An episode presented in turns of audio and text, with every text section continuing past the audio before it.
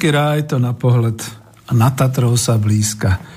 Táto krásna zvučka, ktorá zaznela práve na poludnie 5. apríla roku 2017, zaznamenala reláciu Slobodného vysielača Banská Bystrica pod názvom Spomienky na socializmus. Dobrý deň, milí poslucháči a milé poslucháčky Slobodného vysielača Banská Bystrica. A prihováram sa vám spoza mikrofónu ja, Peter Zajac Vanka, externý dobrovoľný redaktor a už aj technik v jednej osobe zo štúdia Bratislava. Toto je relácia spomienky na socializmus číslo 15. Je mimoriadná a je mimo všetkých takých tých mesačníkov, alebo teda už dokonca hovorím občasníkov. Vysielam zo štúdia Bratislava a ak teda by ste mali chuť aj zavolať, ale až keď sa potom rozbehnem, alebo po záznamoch určitých, ktoré budú, nech sa páči.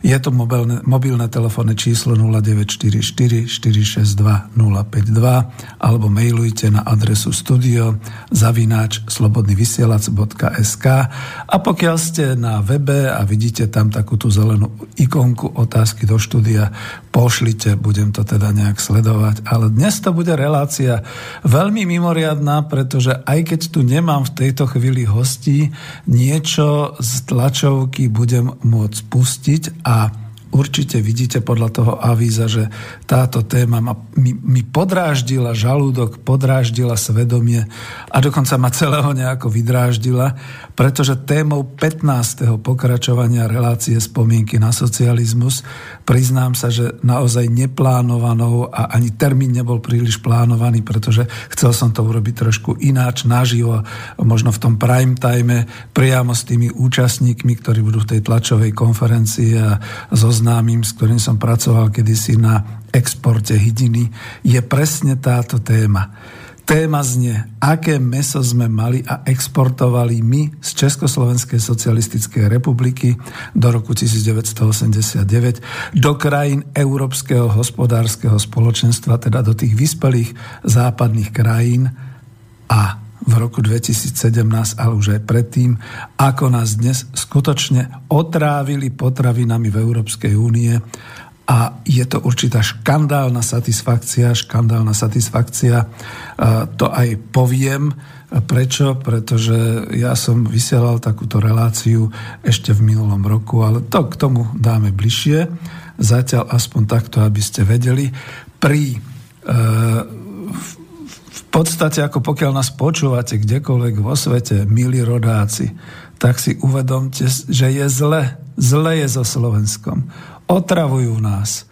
A to už je len dôsledok celej tej politiky 27 rokoch, keď sme si nedokázali zachovať naše národné hospodárstvo a ono to síce dnes vyzerá, že sme úplne v tom zemskom ráji na pohľad, ale je to naozaj len na pohľad a naozaj sa na tou Tatrou začína poriadne blízkať.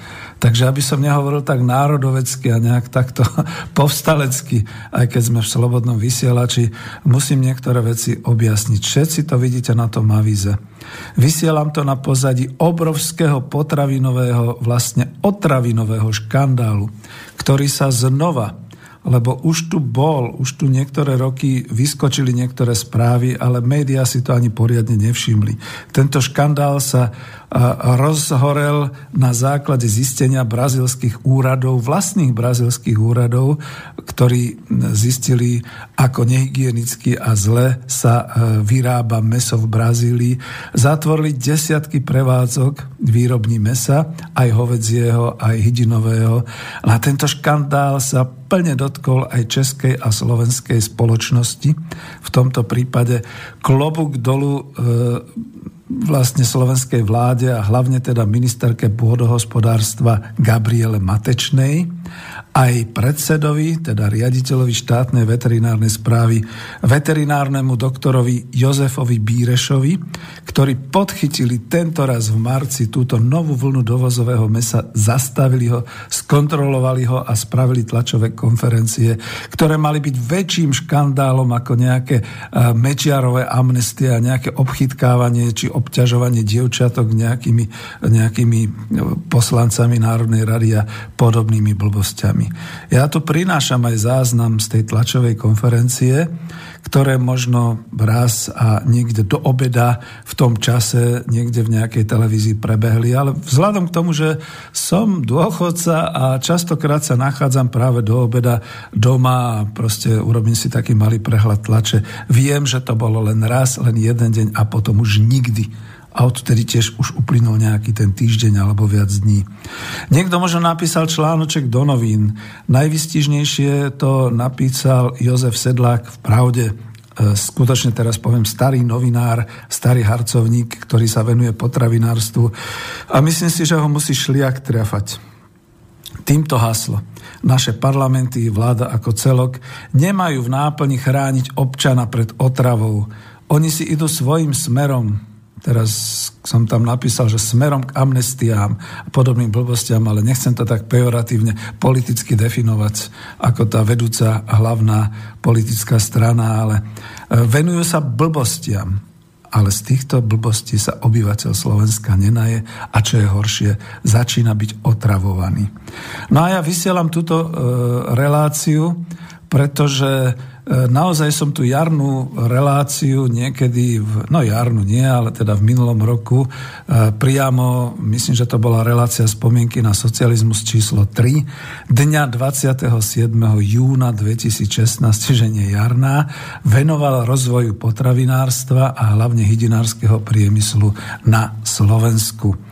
No a prečo? Samozrejme aj na počas štatutárneho zástupcu a ekonomického riaditeľa generálneho riaditeľstva výrobno-hospodárskej jednotky Hydinársky priemysel Bratislava Jána Zajaca Vanku, môjho otca, od roku 2006 už nežije a otec dnes ti posielam takú satisfakciu zvukovú, aj keď e, na pozadí črevných hnačiek a otravovania dovoznými potravinami.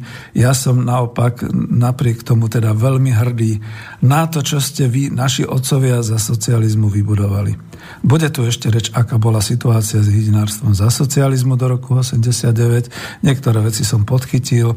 Najradšej by som ovšem potrestal všetkých tých vinníkov, ktorí nás dostali dnes, 5. apríla roku 2017 do tejto e, situácie a pretože síce to majú byť spomienky a začal som takto zostra, tak chcem uviesť tú tlačovú konferenciu, záznam e, ministerky e, pôdohospodárstva Slovenskej republiky pani Gabriely Matečnej.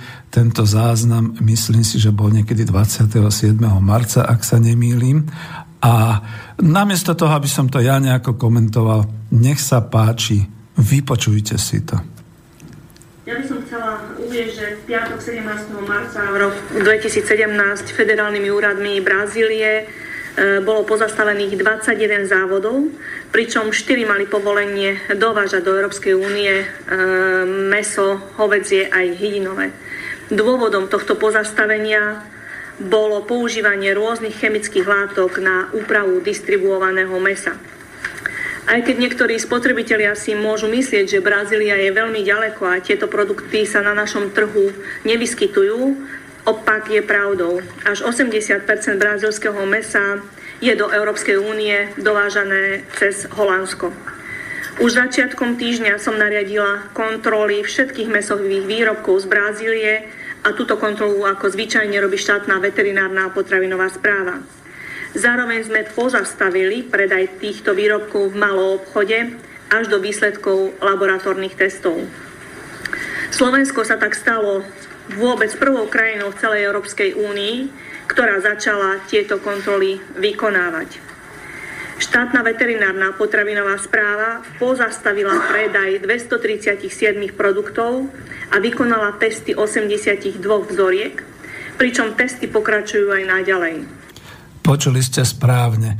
Prvá e, skutočne kontrola, ktorá prebiehala na území Európskej únie, bola na Slovensku. Slovenským príkazom slovenskej ministerky pôdohospodárstva a štátnou veterinárnou správou. Dovtedy všetci žrali to brazilské meso, poviem to takto hnusne, bez toho, že by nejakým spôsobom niečo tušili, len chodili na hnačky a dúfajme, že iba hnačky, žiadne iné čerevné komplikácie. A navyše, navyše, čo to tu máme za liberalizovaný slobodný trh, keď dokáže až krajina, ktorá na to prišla, ako to tam je, e, v podstate dať nejakú správu a nikto v Európe sa jej nevenoval, pretože takto to už bolo niekoľkokrát, ale ja som zastavil ten záznam z tlačovej konferencie a kľudne si ešte tých pár minút vypočujeme celých.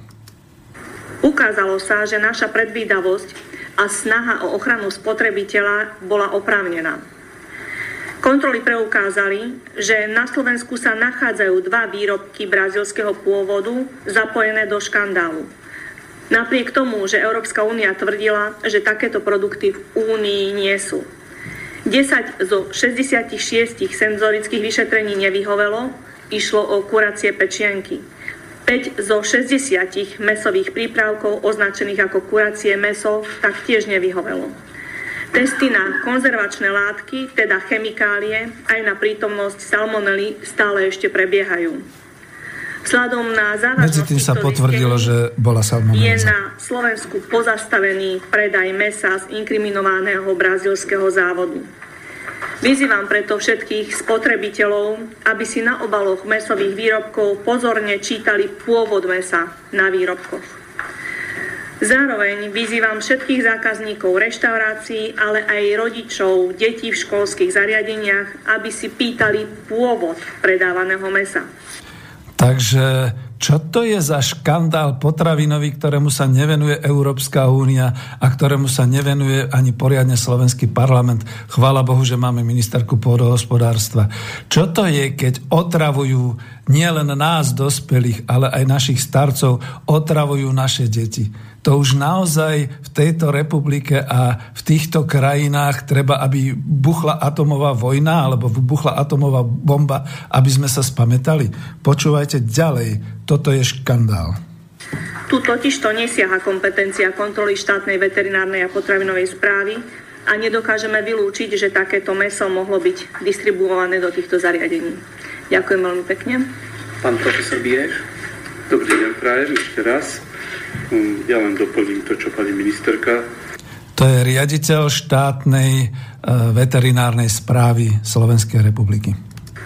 Povedala, e, naozaj tie nedostatky, e, ktoré sme zistili pri kontrole brazílskeho mesa, naznačujú, že nie vždy v poriadku sa meso z Brazílie do krajín Európskej únie dováža a sú to pochybenia, ktoré myslím si vzhľadom na to, že to meso prechádza takú diálku, e, je to dosť nezodpovedné. E,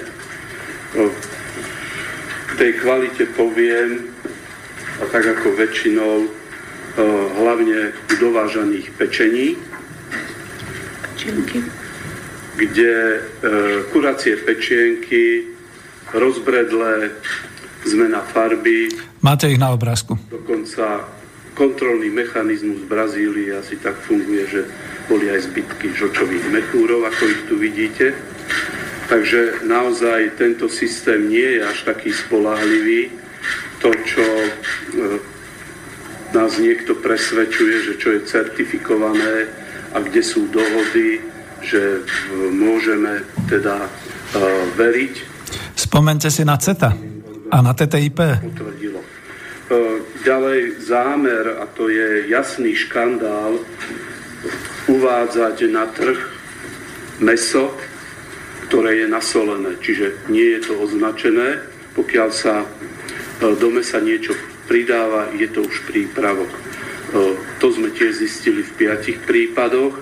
Meso bolo nasolené, bolo to cieľenie, pretože to meso pravdepodobne už nesplňalo kvalitatívne ukazovatele a tým pádom sol to mala zastrieť. Takže samozrejme aj toto je zákaz predaja a pokiaľ to došetríme, samozrejme toto už nikdy nebude uvoľnené na predaj. My sme mali rokovanie v piatok na rade v Bruseli, kde Európska komisia poukázala na určité rizika dovážaného mesa, ale tvrdila, že jedine teraz to, čo sa dováža, by mohlo byť e, teda nejaké rizikové. E, pravdepodobne táto kauza trvá trošku dlhšie, No a teraz si predstavte, že znova nejakí tí ľudia z Európskej únie a z týchto komisí nám tvrdia, to len teraz, nebojte sa, to je v poriadku, len to žerte, pretože nič sa vám nestane, je to výživné, je to lacné. Veď tak, ako sa Európska únia správa k šengenským hraniciam, tak ako sa správa k euru, tak ako sa správa k sociálnym otázkam, obyvateľstva jednotlivých krajín Európskej únie, tak sa správala aj v tomto škandáli. A tým pádom už aj to meso, ktoré bolo dovezené do krajín Európskej únie, už bolo poškodené. Celkovo 80% mesa dovážaného, ako tu bolo spomenuté, ide cez Holandsko a potom sa distribuje ďalej, čiže ten systém kontroly e, nie je vždy na mieste a keď my hovoríme, že v európskom priestore ten systém úradnej kontroly potravín je robustný, tak e, musíme naozaj všetky členské štáty pristupovať k tomu e, veľmi zodpovedne a chrániť spotrebiteľa. E, nemôže sa stať, že jednoducho mesa, ktoré sú považované ako mesa najkvalitnejšie, prichádzajú na európsky trh s nižšou pridanou hodnotou, čo sa týka kvality a zdravotnej e, bezpečnosti a obzvlášť od krajiny, ktorá sa považuje jeden z najväčších exportérov mesa v rámci sveta. My v týchto kontrolách budeme pokračovať, pouzatvárame tie kauzy, ktoré ešte v laboratóriách dobiehajú, to znamená hlavne tú mikrobiológiu, pretože tamto niekde začalo, že v mese im rástli salmonely. Či sa im podarilo tými chemickými e, e, prístupmi úplne odstrániť patogény z mesa, toto ešte uvidíme, ale jednoducho urobili sme preto všetko, aby e, taký, takéto výrobky z trhu boli stiahnuté. Ďakujeme. Dobrý deň, Miro Kovská Môžete aj konkrétne povedať, o ktoré, ktorých prevádzkach alebo ktorých obchodoch boli tieto prípady zistené? Pán profesor? My ich máme zosumarizované, samozrejme aj mám ich tu na zozname. My teraz začneme samozrejme správne konanie a podobne, takže až ja môžem zverejňovať, až keď to je ukončené, ale vo väčších reťazcoch to bolo. Môžem povedať, že niektoré reťazce veľmi zodpovedne s nami komunikovali a po vnútornej linke e, po celom Slovensku informovali, že tie výrobky treba stiahnuť. E, čo sa týka, hlavne sme to v obchodnej sieti zisťovali, ale takisto aj v skladoch bolo 41 výrobkov a v iných, u iných prevádzkovateľov 102. To sú jednak výrobne, kde sa meso spracováva, čiže sme išli celý potravinový reťazec a potom malé prevádzky, malé obchodíky, ktoré sú buď na dedinách alebo e, na okrajových častiach mesta, takže sme sa snažili naozaj všetko prejsť. Ale platí teda to tvrdenie z minulého týždňa, že predovšetkým išlo o super a hypermarket. Áno, v tomto prípade áno. Supermarkety. Nech sa páči ďalšie otázky. Obchodné reťazce. Chcem sa spýtať, aké, aké konkrétne nedostatky mali tie dve, ktoré ste spomínali, pani ministerka, čo konkrétne sa teda našlo, tých nevyhovujúcich.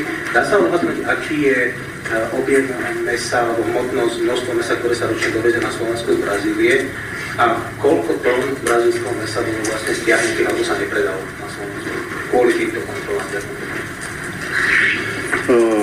My tú kalkuláciu množstvenú ešte len urobíme, pretože u tých subjektov, ktorých sme našli, budeme požadovať distribučný list, kde to všade expedovali, čiže tie sumáre urobíme.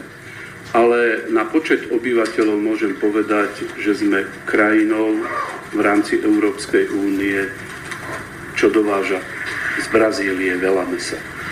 Ježiši Kriste, dovážame veľa tohoto pokazaného mesa z Brazílie. No nehambíme sa? Tie štatistiky nejaké sú pre hovedzie meso cez 200 tón ročne. Dôležité 240. počuť. 240. A alarmujúce množstvo je hydinového mesa, to je okolo 9000 tón. 9000 tón hydiny. Dovážajú sa aj mesa, ktoré myslím si, že na Slovensku máme, pretože každý si myslel, že z Brazílie dovezieme len morky, lebo tých je nedostatok na Slovensku, ale aj bez, bežne kurčatá tie dominujú. Takže naozaj toto treba prehodnotiť a hlavne to záleží od spotrebiteľa, ako zareaguje teraz na, túto, na tento škandál. Ja snáď k tým kontrolám, určite sme tu spomínali, že išlo o senzorické vyšetrenie, kde ako ste videli tieto kuracie pečienky už boli zmenenej farby, chute, bolo to rozmočené celé a na dôvážok e, tam e, obsahovali nielen pečienky, ale um, ešte tam boli uh, žlčovody so žlčou. Uh, takže myslím si, že to, to je dostatočný dôvod na to, aby tieto boli stiahnuté z trhu. Takže počuli ste záznam z tlačovej konferencie, ktorá bola kedy myslím 31. marca alebo ešte o niečo skôr vtedy sa mal rozhorieť tento škandál takým spôsobom, že Národná rada by bola sedela a vyhodnocovala by v nejakom mimoriadnom režime zdravotnú situáciu a gastronomickú situáciu výživovú obyvateľov Slovenskej republiky. Nič také sa nedialo. Takisto ani v Českej republike, ani v ďalších krajinách. Ale viete, že chvala Bohu, e, Slovensko vedie v tomto smere takú tú prvú líniu vojny s výživou a s potravinármi liberalizovaného sveta, pretože my sme boli tí prví, ktorí poukázali na rozdielnosť kvality potravín, rovnakých, rovnakých značiek a rovnakého všetkého toho e, zabalenia všetkého len s rôznou kvalitou ako sa to rozhorelo potom už až na úrovni politikov V4 a Brusel v podstate reagoval len takým tým mrdaním pliec, že však to nie, to overíme, to preveríme a došlo to ďalej. Na to, kým pustím teda niečo ďalšie, skúsim zareagovať sám svojimi spomienkami, pretože predsa len som to dal do tej relácie spomienky na socializmus. V roku 1983 som bol mladým e, exportérom na podniku zahraničného obchodu Kospol.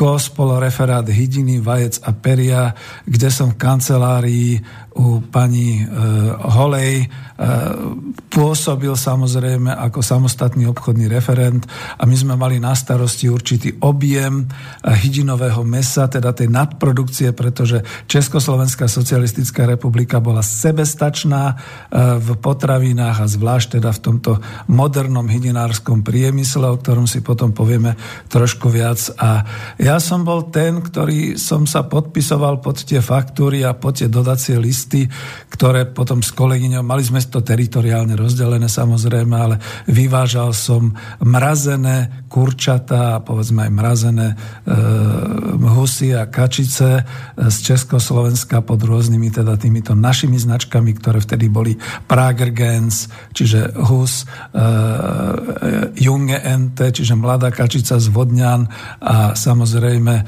kurčata e, Bratfertig, čiže pripravené na pečenie, čiže bez vnútornosti, alebo e,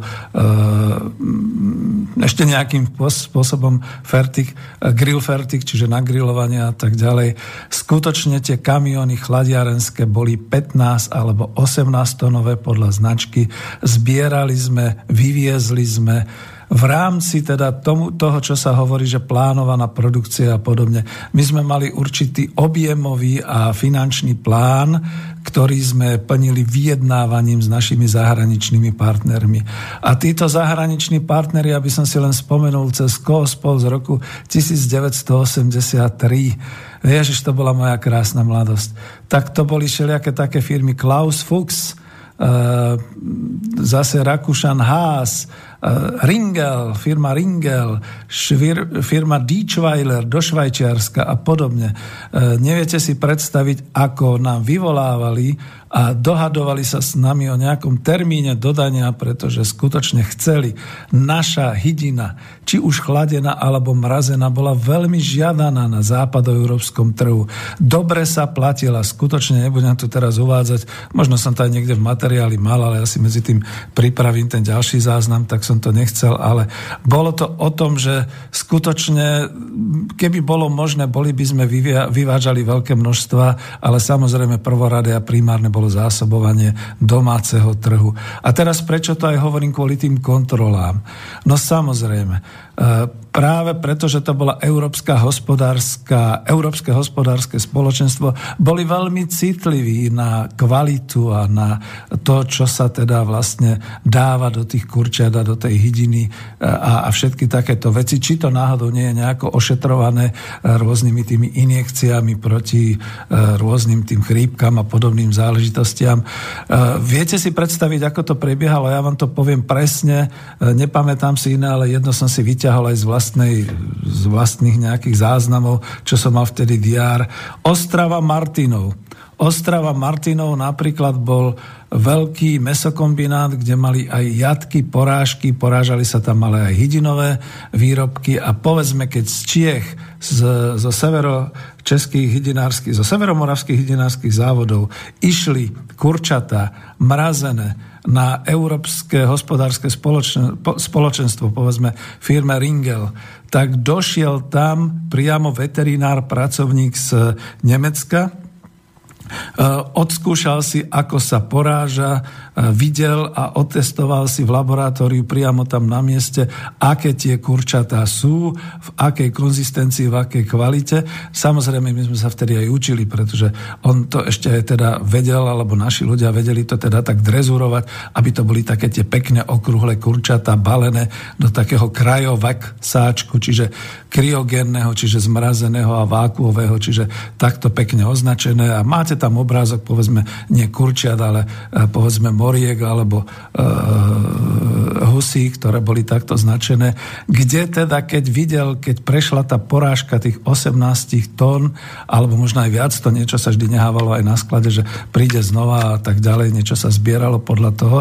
No a teraz vlastne v podstate on dával na tie uh, obaly, na tie kartonové obaly, kde sa to balilo po 10 kusov, pečiatku európskej, teda EH EHS. Dokonca myslím, aj každé kurča malo nejakú takú nálepku EHS. Takto sa to vyvážalo. Čiže podliehalo to tvrdo veterinárnej kontrole, podliehalo to tvrdo colnej kontrole, musel to byť mraziarenský kamion, ktorý išiel von a tak ďalej a za to sme dostávali peniaze. Ale aby ste si nemysleli, že to bol export a toto bola domáca produkcia. E, bolo tu z iného materiálu som si zaznamenal len na Slovensku do roku 1989 bolo len v Hydine, lebo ja sa budem zaobrať hlavne Hydinou, 10 hydinových jatok po Slovensku. Ani ich menovať nebudem. A myslím, že bolo okolo 13 alebo 14 jatok aj mesa, E, teda mesových výrobok, ktoré boli aj veterinárne, aj všelijakým takýmto spôsobom ošetrované, špecifikované. Čiže dobre, na domáci trh to nešlo v tých krajovách, sáčkoch a obaloch. Išlo to povedzme e, v bežných sáčkoch, ktoré ste videli, ale bolo to už bez drobkov, bez vnútornosti. E, bolo to pripravené teda na grilovanie alebo na, pra, na pečenie. A v podstate všetky takéto veci boli veľmi dobre ošetrované, to, čo išlo na náš trh. Veď za to potom sa obrátili na nás e, sovieti, teda z SSR, aby sme im zásobovali tú olympiádu e, práve týmito našimi kurčatami, kde teda naši dosiahli neuveriteľnú možnosť v rámci RVAP, platili nám to dolárami. Teda, aby som dlho nehovoril, aby to naozaj nebolo také.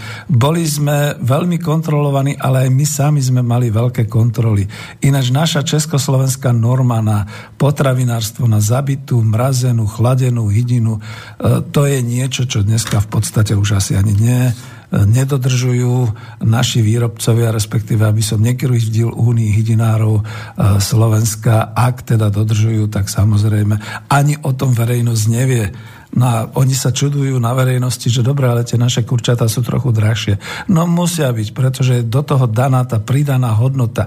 Pridaná hodnota, že naše kurča nemá salmonelózu, nemá žiadne také e, jedy ani nič podobného, čiže v podstate o toto hlavne ide. No, e, ja, aby som sa nerozvášňoval, ešte som chcel teda poznamenať, pretože tu bolo Československo, čiže brali sme aj drúbež z Českej republiky, aj hydinu zo Slovenskej republiky. Ďalšia takáto porážka, čo si pamätám, Brno Modžice. A ďalšia a ďalšie Ksaverov e, v Príprahe Vodňany, české drúbežárske závody, tam boli tie známe kačice, bože, veď ako, to, to, to je tovar, ktorý dneska naozaj je ako kofola, to, to je značka, to jednoducho vodňanská kachna, to bolo to, to bola značka. To, to je niečo, čo nejaké čínske kačice alebo nejaké mrazené e, brazílske alebo ukrajinské alebo aké by tu boli, to, tomu sa nič nevyrovná. No a teraz e, skúsim znova spustiť ďalší záznam z tlačovky, ak by to bolo pozriem, či je to to isté. Ne, ne, ne, to, to je to isté, to nie je dobrý záznam. Takže ešte sa pozrieme, že by sme tu mali mať záznam, ktorý by bol z tlačovej konferencie z nedávna. No a teraz prečo mi to nejde? Takže, kým spustíme o hydinovom mese, tak si dáme zatiaľ pesničku, to bude asi najmudrejšie. Takže Vierka Špinarová, čo nám spievala v roku, v roku 1970.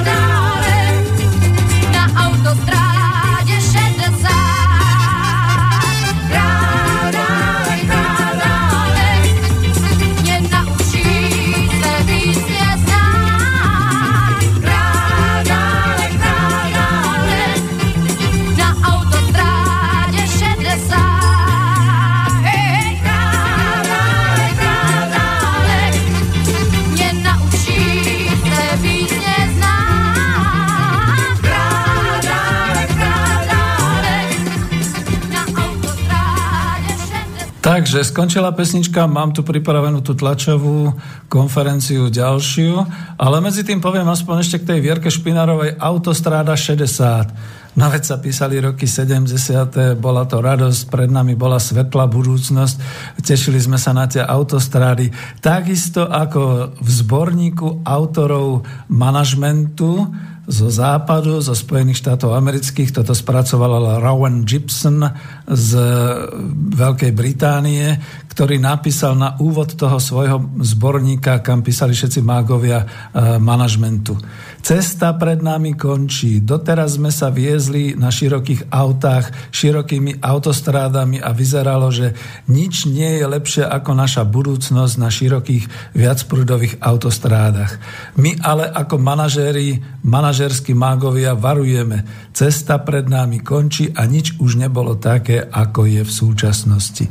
Tam sme sa dopracovali v roku 2017 a poďme si pozrieť záznam ďalšej tlačovej konferencie konferencie. Tento raz nielen pani ministerka Matečná, ale aj minister zdravotníctva Drucker a takisto riaditeľ štátnej veterinárnej správy doktor Bíreš. Bolo to 31. marca, pretože v Bratislave sa vtedy našla naozaj už salmonelóza. V prvom rade by som chcela privítať eh, pána ministra zdravotníctva, a pani zástupkyňu hlavného hygienika, ktorí sú prvýkrát na našom ministerstve. Kiež eh, by sme sa tu nemuseli takto spoločne stretávať v budúcnosti, ale téma je naozaj vážna. Veterinárni inšpektori našli v Bratislave brazilské meso nakazené salmonelózou. Eh, mrazené kuracie prsia boli nakazené a našli ich v skladoch v Bratislave. Na Slovensko bolo takto dovezených až 21 tisíc kilogramov takéhoto mesa. Toto meso už bolo rozdistribuované do 54 reštaurácií po celej krajine. Na Slovensko bolo toto nakazené meso dovezené cez Holandsko a Polsko. Vzhľadom na vážnosť takejto situácie sme sa rozhodli s pánom ministrom Druckerom apelovať na slovenských spotrebiteľov. Zdravie máme len jedno, investujeme do neho a nepozeráme sa len na cenu. Čerstvosť a teda pôvod a kvalita potravín priamo ovplyvňujú to najcenejšie, čo máme, teda naše zdravie. Zdôrazňujem, že meso zo Slovenska je pod prísnou kontrolou našich veterinárnych inšpektorov od bytunkov až po pulty. U mesa, ktoré prešlo pol zeme gule a vstúpilo do Európskej únie cez iné krajiny, treba byť veľmi opatrný. Zdravie, ešte raz opakujem, máme len jedno, neza, nehazardujme s ním. Spotrebitelia, pýtajte sa, odkiaľ meso pochádza, e, pýtajte sa aj v reštauráciách, na tieto informácie máte plné právo. Situácia je vážna. To, čo som minule spomínala, Európska komisia ešte nebrala takú vážnosť pred týždňom. No veď práve, ale teraz si predstavte, že som si urobil včera a dnes po Bratislave test. Chodil som po viacerých e, predajniach a pýtal som sa, odkiaľ je to meso. Dostal som asi takú odvrkávajúcu odpoveď. Veď sa kúknite, ne? No a v reštauráciách No, tak ako tam, kde máte vypísané, že majú tam kuracie prsia nejak spracované, alebo nejaké kuracie rezne, alebo nejaké takéto podobné veci. No, čašníci cudne uhýbajú očami a hovoria, no asi je české. No, my nevieme, no asi je české. E, kupoval som si, nechcem povedať čo, ale bolo to proste taký rýchly refresh z hydinového mesa, pretože ja napriek tomu som nezanevral ešte na hydinové meso. Pýtam sa priamo toho predávača, prosím vás pekne, viete mi zaručiť, že toto hydinové meso nie je z Brazílie? Pozeral sa na mňa, ako keby som práve spadol z vesmíru a hovoril, no neviem, ale hadam je české. Pozor na to. Univerzálna odpoveď, ktorú sa snad naučili z, večera do rána všetci, je, že toto je české meso. Ja tam potom prečítam tú správu, že už aj v Čechách objavili salmonelózu v neidentifikovateľnom mrazenom mese, ktoré teda zastavujú. Ale to je správa zo včerajšieho dňa, zo 4. apríla roku 2017. Toto nie je v žiadnom prípade správa zo socializmu. No a počúvajme ďalej, ako sa k tomu správa Európska únia. Uvidíme. Dostali sme avízo, že Európska komisia vyzýva členské krajiny všetky, aby zintenzívnili kontrolu vzhľadom na danú situáciu. Ďakujem veľmi pekne. Ďakujem. Ďakujem pekne, dobrý deň, prajem. Chcem sa rovnako v úvode slova poďakovať predovšetkým štátnej minister zdravotníctva Tomáš Drucker. veterinárnej a potravinovej správe za veľmi dobrú spoluprácu s našim úradom verejného zdravotníctva aj pani ministerke Matečnej. Skutočne ide o nie príjemnú záležitosť, o to viac treba oceniť, že obidve tieto naše štátne orgány veľmi poctivo a veľmi kvalitne vykonávajú kontroly a v úvode ešte mi dovolte povedať, že čo podstatné, nezaznamenali sme žiadny zvýšený výskyt e, ochorenia na salmonelu. To znamená, že napriek tomu, že tých kontrol je veľa a žiaľ našli sa, zhruba dnešnému dňu bolo vykonaných 3000 kontrol, zhruba v 2900 zariadeniach a spoločného stravovania, z toho 900 týchto spoločných stravovaní sa týka školského a predškolského spoločného stravovania. Našli sme tri vzorky, ktoré boli potvrdené na, na salmonelu. Dva z nich sú z Bratislavy, z mesta Bratislavy a jedna vzorka je z východného Slovenska, z Popradu. Naďalej bude prebiehať kontrola, treba si uvedomiť, že zhruba týchto zariadení spoločného stravovania je 40 tisíc po Slovensku, robia sa námatkové kontroly v tomto prípade išlo o hydinové výrobky, hlboko zmrazené. Dovolte mi, možno nechcem to bagatelizovať, je podstatné a veľmi dôležité, aby si ľudia uvedomovali a, rizika, ale zároveň aj opatrenia. Aj meso, ktoré je istým spôsobom kontaminované salmonelou, po tepelnej úprave sa e, e, odstráni toto riziko. Takže je podstatné samozrejme, aby si ľudia sledovali odkiaľ, eh, odkiaľ takéto mesá sú, ale zároveň, aby nepodceňovali ani tepelnú úpravu. A nemusí to byť iba toto kontaminované meso z, z tejto lokality, ale aj do budúcna pri akomkoľvek spracovávaní mesa a takisto môžeme hovoriť aj o vajciach, je potrebná tepelná úprava, čím sa odstraňuje riziko eh, o kontaminácie v prípade z tohto mesa a podobne. Dovolím si do toho vstúpiť. Viem, že sa to nemá, ale predsa len som v určitom zmysle aj konzument. E, minister vlády má povinnosť utišovať situáciu, obyvateľstvo, ubezpečovať ho. Keby som bol e, v tej chvíli mohol dať tú otázku, tak by som ju dal pán minister zdravotníctva a čo urobíte v prípade, že sa tá salmoneloza prejaví, povedzme hnačkami, povedzme črevnými príhodami, povedzme nejakými ďalšími rôznymi komplikáciami. Lebo viete, aj po všetkom tom vysmažaní a tepelnom spracovaní nejaké reziduá zostávajú a vy hovoríte o 40 tisícach prevádzkach. To sú naše deti, to sú naši starci to sú naozaj ľudia v nemocniciach, ktorí nemajú možnosť sa brániť tak, ako sa bránime my, že jednoducho po tejto afére som si povedal, že no tak vyskúšam radšej niečo iné, tak chvíľu budem jesť zemiaky, zeleninu a ja neviem, e, pečiva a e, možno nejaké cestoviny a podobné veci. Vyhnem sa mesu, kým sa to teda nejakým spôsobom nevyšetrí a nezlikviduje a podobne. No ale chápem ho, je to v poriadku, je to to minister zdravotníctva. Ja len dúfam, že má aj prehľad o tom, e, ako to bolo povedzme v roku 2016, prečo bolo zrazu toľko rôznych salmonelóznych prípadov na školách, že to neboli len zo špinavých rúk, prípadne prečo bolo toľko hnačiek a prečo bolo toľko rôznych čerevných e, e, príhod. Napríklad veľmi dobre viem, pretože sme mali v rodine ten prípad, že mnoho ľudí, ktorí cestujú, ktorí sa stravujú mimo domu, e, zažili po určitom čase práve v roku 2015 a 16 tie nemilé čerevné príhody, pri ktorých už ide naozaj o život. No a toto je to podstatné. No dobre, ale vstúpil som pánu ministrovi do slova, to si môžem dovoliť len na slobodnom vysielači Banská Bystrica, takže počúvajte nás pozorne, všetci, čo ste aj vonku vo svete, aj našich 300 tisíc migrantov, ktorí sú po svete a uvedomte si, že momentálne žijete v krajinách, kde tiež pravdepodobne sa vyskytuje brazílske meso, a nemajú tam takú dobrú štátnu veterinárnu kontrolu ako na Slovensku. Nech sa páči. Ja by som eh, nechal eh, potom priestor v detailoch, potom ako bude hovoriť eh, pán Vírež, aj aby odpovedal aj pani prípadne Trusková na, na detaily. Ďakujem pekne. Poprosíme pána ostatného riaditeľa. Dobrý deň, prajem. Ja sa chcem vrátiť k tej salmonel.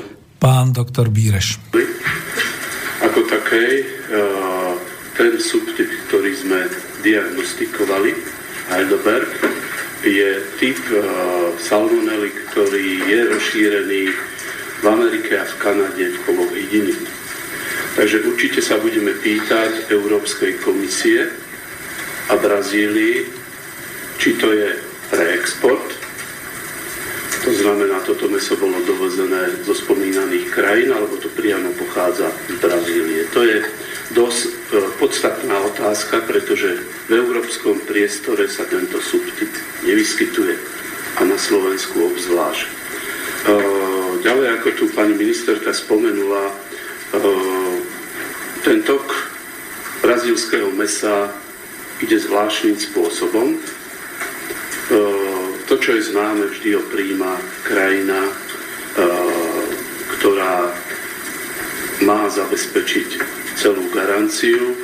My sme aj na minulej tlačovke hovorili a platí to v Európskej únie, že, únii, že 80% tohto mesa ide cez Holandsko. Ale na Slovensku sa vystriedali 4 firmy, ktoré toto meso do danej prevádzky dodali. Hlavným dodávateľom bola polská firma a potom figuruje firma v Žiline, Nitrianskom právne a v Bratislave. My naďalej robíme toto šetrenie, získavame dokladovú dokumentáciu a veľmi teda striktne celého toho pavúka distribúcie 21 tón tohto mesa. Je zaujímavé a myslím si, že nie sme podradná krajina, aby sme meso, ktoré bolo ešte v októbri 2016 vyrobené a ktoré má dátu minimálnej trvanlivosti do roku 2018 na Slovensku konzumovali. No, takže nech víta slobodný trh nech víta väčšné a nech žije väčšné e, liberálne prostredie, kde je možné cez celý svet distribuovať mrazené tovary, mrazené produkty v akokoľvek nekvalitnom stave, až niekde, kde sa to predá nejakému nevinnému obyvateľstvu. A najlepšie je, pokiaľ sa to potom rozvarí a urobí sa to v nemocniciach, v školách a v škôlkach. Takže naozaj naši neoliberáli si v tomto prípade ale strašne, strašne poškodili. Obzvlášť u tohto výrobku sa potvrdili dva fakty.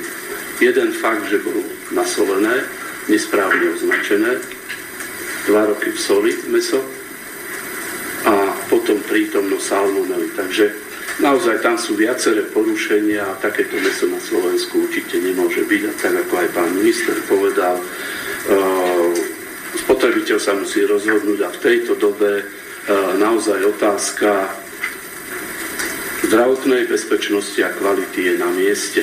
Pani ministerka spomenula, už Európska komisia vyzýva, na začiatku nebola taká, členské štáty, aby zvýšili kontroly. My naďalej tieto kontroly budeme robiť. E, robíme fyzické a dokumentačné kontroly, čiže prejdeme celý sklad, celú predajňu. E, urobili sme ich 341, sa vám zdá, že to je málo, ale je to veľmi, veľmi náročné. Doteraz sme uvoľnili 92 výrobkov na základe laboratórnych analýz. Ostatné sú pozastavené. Máme 17 druhov výrobkov, vrátane spomínanej salmonely, ktoré už na trh nepôjdu a je na výrobcovi, či sa budú konfiškovať alebo sa budú vracať, o tom budú záznamy. Čo sa týka laboratórnej diagnostiky, sme zhruba na 40 vzorkách, máme vyšetriť ešte 62 analýz, takže ešte možno niektoré objavy a zistenia budú. E, meníme systém diagnostiky vzhľadom na to, čo e, predpokladáme, ideme na reziduá e, hormonálnych látok, antibiotík a stimulátorov rastu, takže toto potrvá dlhšie, pretože máme pochybnosti o systéme kontroly a takisto budeme robiť e, antimikrobiálnu rezistenciu, na to dávame veľký dôraz, pretože tieto mesa boli s cieľom ošetrenia práve mikrobiálnej kontaminácie chemicky ošetrované. Takže ďakujem veľmi pekne. Ďakujeme a teraz poprosím pani zástupkyňu hlavného hygienika. Ďakujem pekne za slovo. tak z pohľadu teda Úradu verejného zdravotníctva a regionálnych úradov verejného zdravotníctva, ako uviedol pán minister, Pani Iveta Trusková. Sme doposiaľ vyšetrili 61 vzoriek odobraných zariadenia spoločného stravovania. Všetky tieto vzorky, to sú vzorky vlastne brazilského mesa a zväčša sa jednalo o mrazené, hlboko mrazené meso, kuracie prsia, z časti tam boli aj kuracie prsia solené a kuracie pečienky. Čiže to je najčastejší ten sortiment zastúpenia brazilského mesa. Okrem troch teda identifikovaných e, podozrení na salmonelu, u ktorých prebehla fagotypizácia, že teda ide o salmonelu, v súčasnosti sú v ďalšom vyšetrovaní o aký typ serotyp teda salmonely ide a to vlastne budeme môcť poskytnúť aj štátnej veterinárnej a potravinovej správe, čo je dôležité z hľadiska vysledovateľnosti výskytu mesa.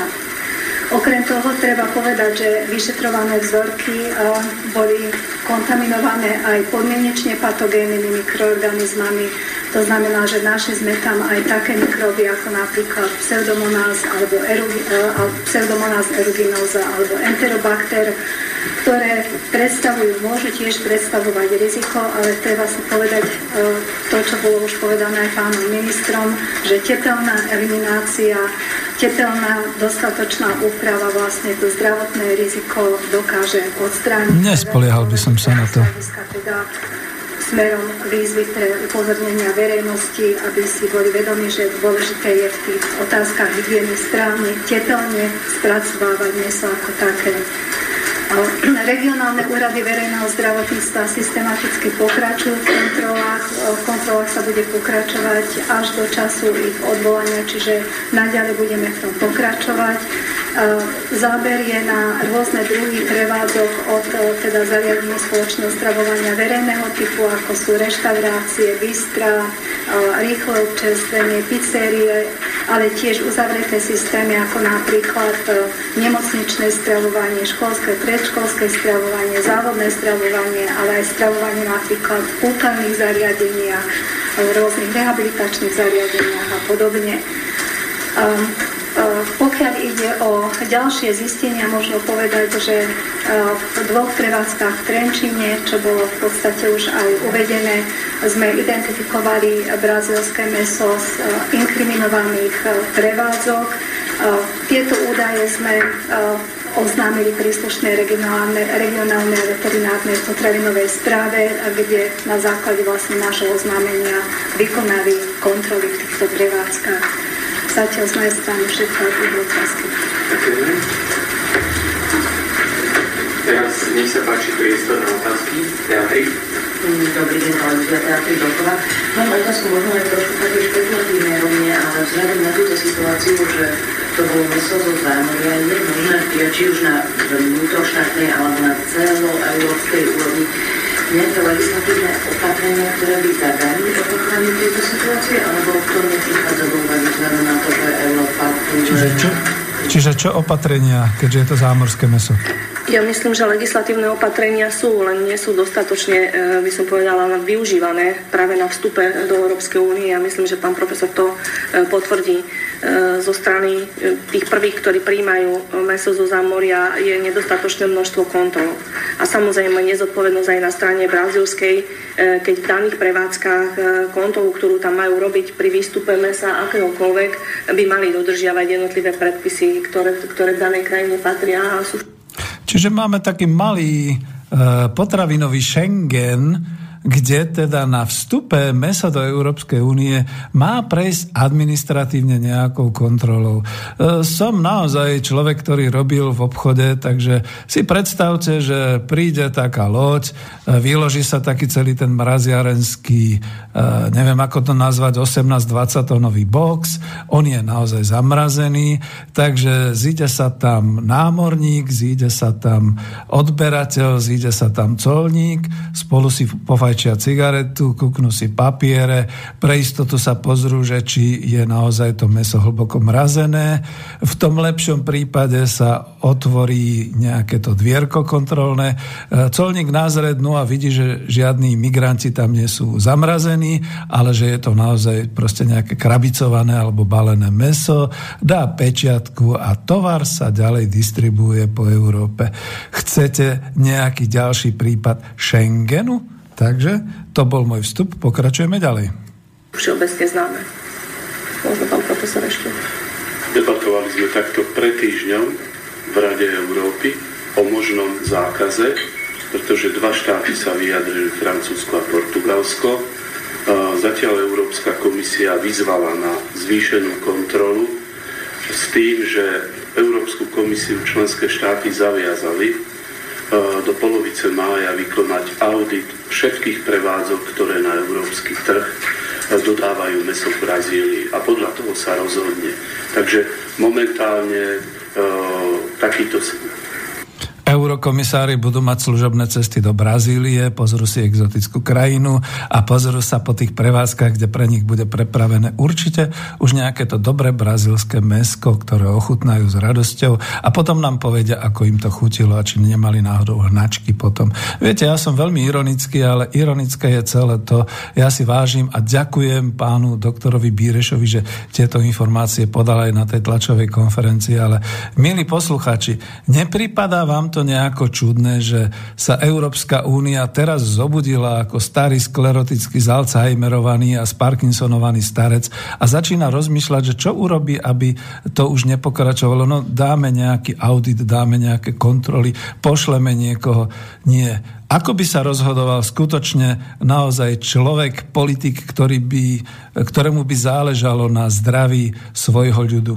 Jednoducho by to celé zastavil, okamžite zhabal, dal to do kafilérií spracovať, zničiť a ešte by všetky tie náklady dal skutočne nejakému tomu dovozcovi, možno ani nie tomu výrobcovi, ale dovozcovi na preplatenie, pretože to je predsa trestný čin, čo sa stalo.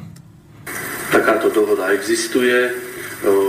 Určite, pokiaľ by nastala situácia, ktorá by bola nezvládnutelná, tam nastanú obmedzenia. Už tým, že Štyri závody sú vyčiarknuté, ktoré boli schválené pre export na európsky trh. Aha, to hovorilo o štyroch závodoch zo Slovenska. No veď máme len štyri závody, takže všetky vlastne. Markiza, ja som sa chcela pána ministra, aj pani ministerky. Každý štát by mal teda chrániť záujmy občanov tak by ma zaujímalo, čo sa týka rozpočtu, ten má klesajúcu tendenciu, ako aj na úrady zdravotníctva, aj na štátnej firmnej potravinovej správe, či sa plánuje, keď vyšla na povrch takáto kauza, nejaké navýšenie toho rozpočtu, aby tie kontroly nemuseli byť tak možno nejaké námatkové, alebo možno ich nejako prehlúbiť, aby mali väčší priestor, čo sa týka aj zamestnancov, možno nejakých laboratórií na týchto úradoch, alebo na štátnej veterinárnej potravinovej správe. Ja musím povedať, že určite je to otázkou rokovania nielen práve v tejto akutnej situácii, ale aj do budúceho roka, ako sa ukazuje e, kontrola a bezpečnosť potravín a samozrejme zdravie spotrebiteľa by malo byť na prvom mieste. A toto je len podporný argument, ktorý my budeme používať nielen pri budúcom rozpočte, ale aj teraz v tomto okamihu pri možno, možnej alokácii z ministerstva financií, lebo nedostatočnosť finančného e, personálneho zabezpečenia, možno, že aj technického zabezpečenia, predpokladám, že obidvoch týchto inštitúcií e, nie je dostatočná. Preto všetkým súhlasím, čo sa týka hlavne toho technického vybavenia. My sme v tomto roku v rámci kapitoly rozpočtu získali prvýkrát také väčší obnos peňazí, ktorý smeruje aj do renovácie zariadení, zdravotníckých zariadení, nemocníc, ale značná časť týchto peňazí putuje aj na úrad verejného zdravotníctva, regionálne úrady verejného zdravotníctva, predovšetkým práve na technické dovybavenie laboratórií. Čo sa týka prevádzkového rozpočtu, e, ten nevnímam, že by nejakým spôsobom výrazne klesal, ale samozrejme na odmeňovanie zamestnancov, udržanie si zamestnancov je potrebné na toto myslieť a zabezpečiť, aby títo najlepší zamestnanci, a to sa netýka len... No vidíte, nerelevantné otázky niekedy tlačú aj, e, teda dávajú na tlačových konferenciách a ja sa vždy hnevám, keď mi niekto zavolá, dá mi otázku od veci. Ale dopočujeme si aj pána ministra Druckera. Verme, že v lete to naozaj bude 100% zabezpečené. Problémy a rizika vtedy pútajú väčšiu pozornosť. Súhlasím, že systematicky sa treba zaoberať, aby chránili predovšetkým obyvateľov a občanov tejto krajiny, ale potvrdzujem, že pre Úrad verejného zdravotníctva a regionálne úrady verejného zdravotníctva v tomto roku boli vyčlenené peniaze práve na technické obnovenie, predovšetkým laboratórií, prístrojov vybavenia. Pani ministerka zahraničia Ameriky vlastne uvádzajú, že Brazília 4 až 5 rokov vlastne šetrí problémy, ktoré sú tam. Je možné, že zlyhal nejaký možno informačný tok medzi Brazíliou a ďalšími krajinami, ktoré poberajú meso a vlastne preto došlo celé tejto kauze. Čiže by možno bolo lepšie, aby nejaká súčinnosť viac zaužitovala. Netýka sa to iba Slovenska, týka sa to celé Európy. Uh, ak by slíhala informačná činnosť, tak ja myslím, že toto by bola tá lepšia správa e, a verím tomu, že to bolo len tak. Ostatné je v nejakých špekulatívnych polohách a nebudem sa k tomu tejto otázke viac vyjadrovať. A to je veľká škoda, pretože nezlyhala nejaká informačná báza alebo administratíva, aj keď samozrejme Európska poriadne. Prepačte mi za moje komentáre, ale ja to dokumentujem, pretože sme tu naozaj v tej konfrontačnej relácii spomienky na socializmus. Tam nič takého nechýbalo. Štát to mal pevne v rukách a boli kontrolné orgány, ktoré to kontrolovali každý jeden kus, každý kilogram až fyzicky, účtovne, e, administratívne, všetky takéto veci. A dokonca aj európske hospodárstvo hospodárske spoločenstvo si nás nesmierne kontrolovalo, vydávalo na to možno určitý rozpočet, ktorý kontroloval, ale boli z toho nadšení, aký sme my kvalitní. A teraz to vrátim do roku 2017 a k tomu, čo hovorí pani Matečná. Stále tvrdím jedno. My nemáme chránené obyvateľstvo. My tu máme nie, že bezpečnosť potravín. Teraz sa ukázalo, že máme nebezpečnosť potravín a táto nebezpečnosť potravín je už až smrteľná. Ako nám netreba, aby nám búchalo nejaké nejaké metro ako v Petrohrade, alebo aby nám vybuchovali nejaké, nejakí samovznieciaci sa teroristi. Nás likvidujú pomalým otravovaním. A tým končím, lebo je to naozaj záznam z tlačovky. Uvidíme, čo nám ešte povedia.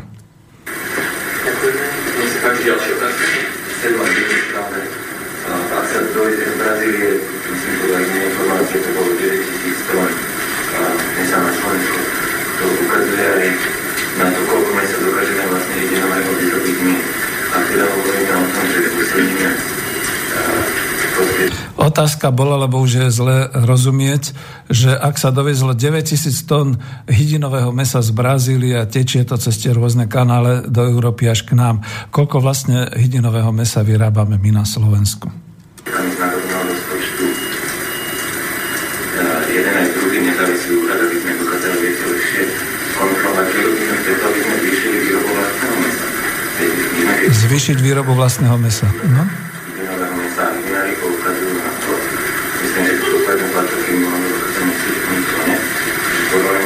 Krajinami, napríklad aj tie školky, jednoducho nie je to vôbec tak dotované a potom prechávať tú súťaž aj s dovozcami takého súťaž vlastného ja musím s vami len úplne súhlasiť, e, pán Sedlák, e, je to pravda. E, všetky okolité členské krajiny používajú tzv. notifikáciu štátnych pomocí na podporu niektorých sektorov, vrátanie hydinového mesa. Slovenská republika do sektoru, by som povedala, štátnych pomocí dáva oproti iným členským krajinám málo a samozrejme produkcia samotná a výrobky, ktoré súvisia nielen s hydinovým mesom, ale akékoľvek výrobky, sú potom nekonkurencieschopné.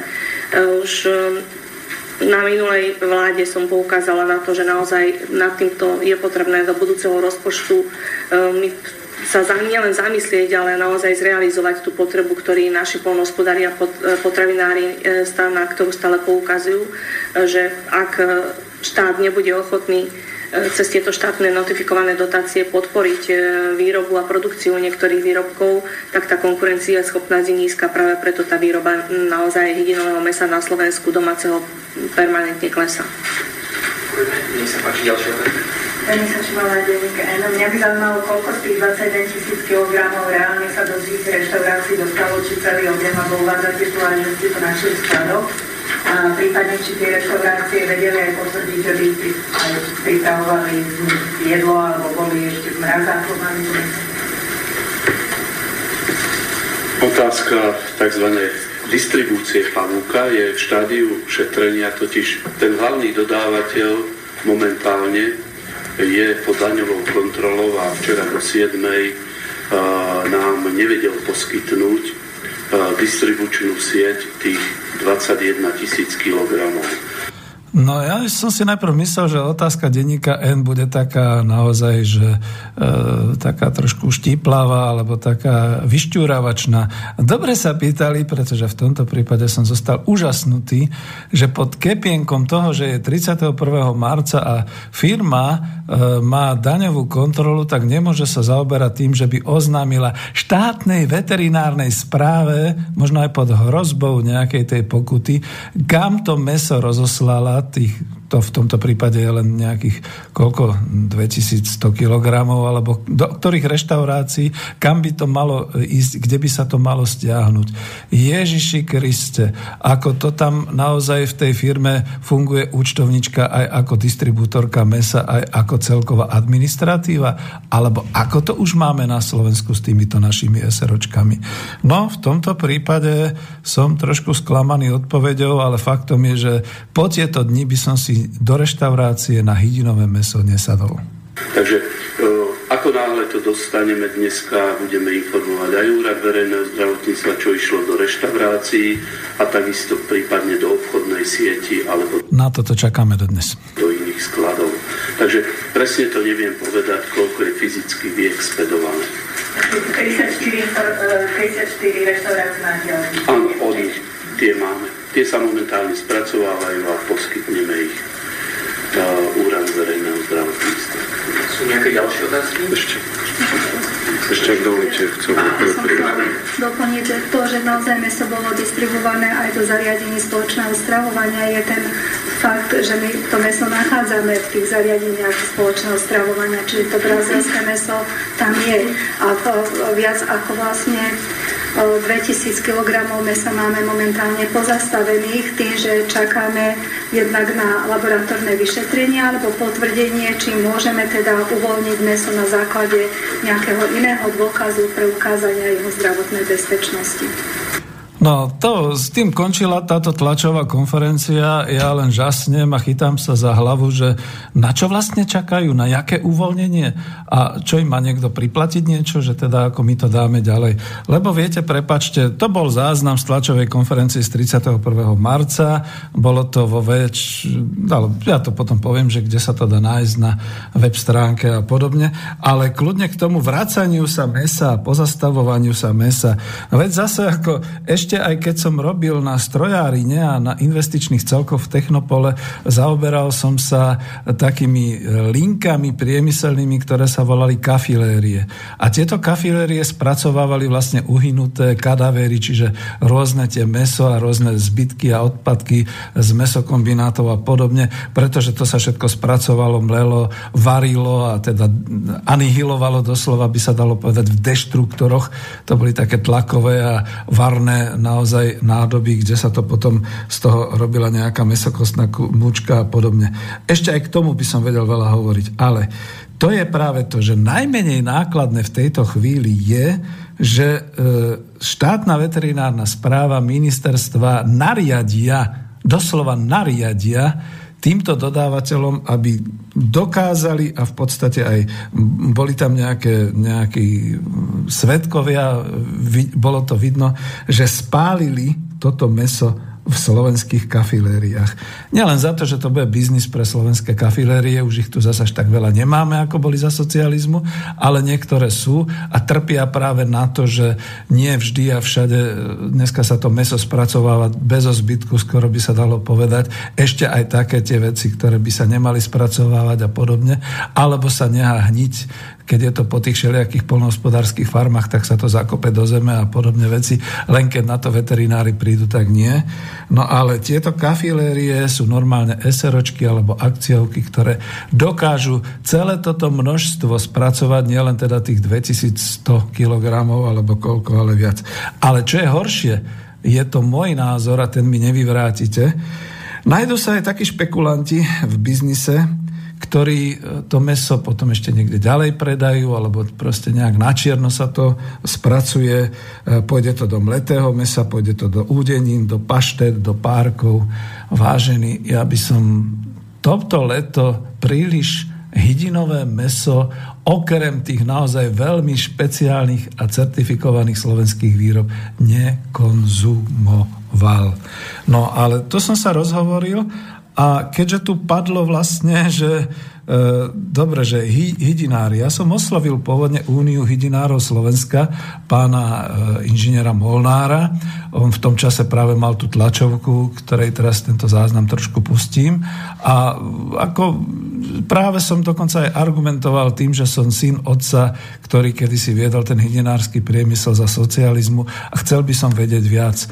No, som dosť v rozpakoch, pretože o tom, čo bolo do roku 89, prakticky nevedia. Ani na web stránke to tam nemajú.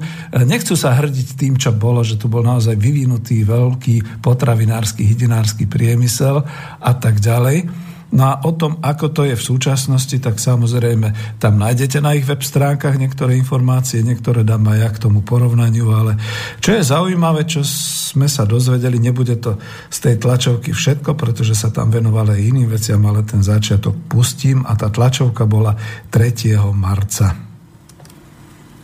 No, skúsime, či to Dobrý deň, vážené kolegyne, vážení kolegovia. Vítam vás na tlačovej besede Únie hydinárov Slovenska, na ktorej chceme informovať o dvoch aktuálnych veciach. Tá prvá súvisí s aktuálnym škandálom ohľadom hydiny z Brazílie a tá druhá, keďže blížia sa veľkonočné sviatky, bude o situácii na trhu so slepačími vajcami, pretože toto obdobie je obdobím zvýšeného dopytu, zvýšeného záujmu o slepačie vajcia, takže chceme informovať aj o tejto téme. Najskôr teda k aktuálne brazilskej hydine informáciu a pohľad Únie hydinárov Slovenska vrátanie určitých východníc, ako predísť tomu, aby sme naozaj nekonzumovali s prepačením za výraz humus, ktorý nám zo zahraničia chodí. Čiže aké sú naše opatrenia, aké sú naše námety. Lebo to, čo sa zistilo, je jedna vec. Ale položme si otázku, čo sa nezistilo, čo sa nezachytilo z toho, čo sa sem doviezlo. Info... Toto bolo toto bolo veľmi dôležité. Čo, to, čo sa zachytilo, je v poriadku, ale čo sa nezachytilo, to je to zaujímavé. Formovať najskôr bude riaditeľ Unie hydinárov inžinier Daniel Molnár. Nech sa páči. Príjemné predpoludne želám všetkým. Takže Únia hydinárov Slovenska už niekoľko rokov upozorňuje prostredníctvom tlačových konferencií, ale prostredníctvom, aj prostredníctvom médií na tie neustále sa objavujúce aféry so zahraničnými potravinami. Za posledné roky ich bolo už niekoľko desiatok, čo sme zaregistrovali. Týkali sa aj hydinového mesa, týkali sa aj iných druhov potravín. Ako príklad, keď uvedem len také vybrané falšovanie mesa v krajinách Európskej únie, rastové antibiotika stimulátory v polskom hydinovom mese, posypová sol v polských potravinách, vrátane mesových výrobkov, kyselina mravčia, ktorú používali v polskej kvasenej kapuske, plesnivé vajcia z Polska. Ale v posledných dvoch rokoch sme zaregistrovali aj takéto aféry aj pri jedine aj vajciach, kde boli známe prípady ako aj teraz niečo podobné brazilských kuracích prst s antibiotikami, ale takisto aj polských kurčiat so salmonelou alebo polského kuracieho mesa s obsahom nepovolených polyfosfátov a takisto aj v priebehu minulého roka a predchádzajúcich rokov polských vajec s vysokým obsahom dioxínov a takisto polských vajec nakazených salmonelou, ktoré boli v celej Európskej únii. Napriek tomu, že v tomto roku 2017 nám ubehli iba 3 mesiace, tak už sme zaregistrovali tiež viacero škandálov v tomto roku. A to ako pani ministerka pôdospodárstva deklarovala dovoz potravy nižšej kvality do obchodov strednej východnej Európy z tých krajín západnej Európy. Takisto teraz nedávne aféry Polská karcinogénna mrkva a takisto brazilské hydinové hovedzie meso, ktoré sa týka vlastne nášho rezortu. V marci 2017 sa zistilo, že v Brazílii sa spracováva a predáva hovedzie a hydinové meso, ktoré ohrozuje zdravie spotrebiteľov a takéto nebezpečné meso aj v rámci vrátania jediného sa dováža na trh Európskej únie. A medzi tými firmami, ktoré vlastne po, po, po alebo ktoré klamú spotrebiteľa je aj popredný brazilský producent hydinového mesa BRF. E, tým, že sa preukázalo, že brazilskí výrobcovia používajú rôzne chemik- chemikálie a rôzne kyseliny, aby zamaskovali, že tovar je pokazený, a do hydinového mesa takisto primiešavali aj vodu, zemiaky, lepenku a ďalšie látky. E, keď si to tak zoberieme, tak toto nevyhovujúce brazilské meso sa predáva na Slovensku a to celoplošne, pretože sa nachádzalo v e, takmer všetkých obchodných reťazcoch. Keď si zoberieme, e, nebo... V takmer všetkých obchodných reťazcoch. No, má pravdu pán riaditeľ Molnár z Unie hydinárov.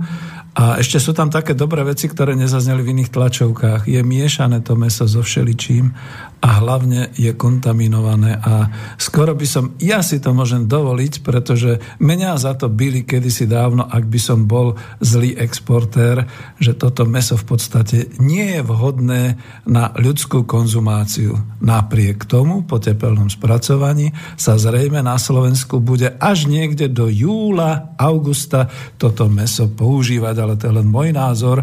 V žiadnom prípade to nehovorí nikto z Únie hydinárov a som zvedavý, čo povede ďalej.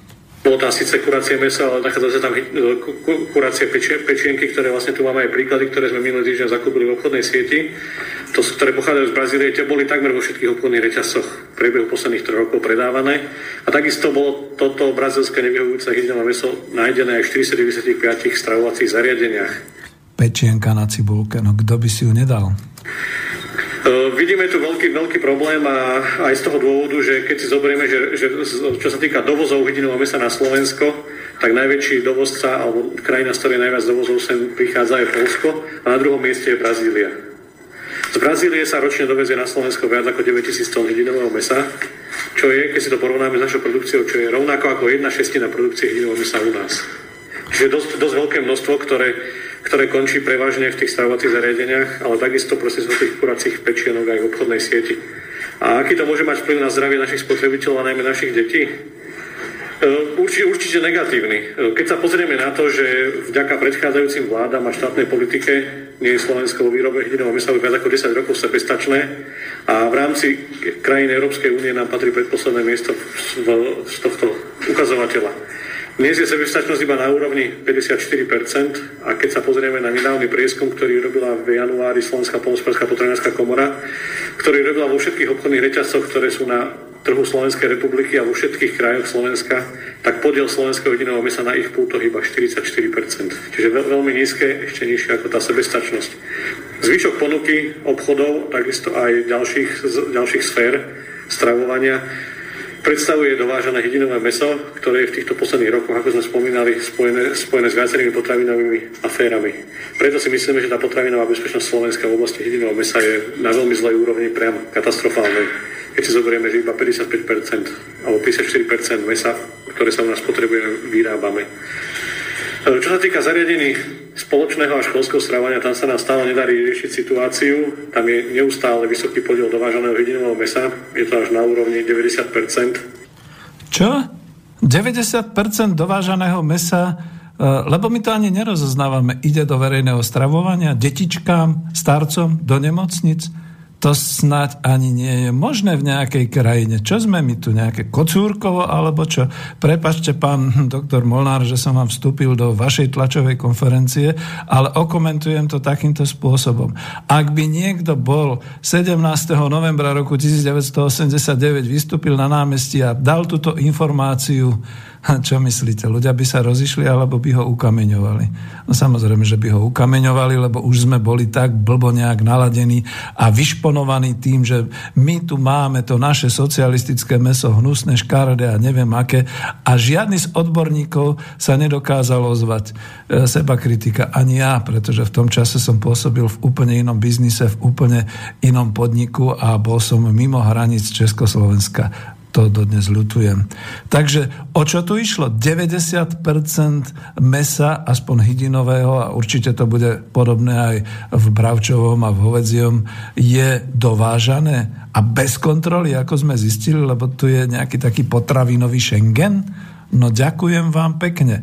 Byť e, predsedom vlády, tak okamžite uzavrem hranice pre potraviny a začnem ich vyrábať na Slovensku.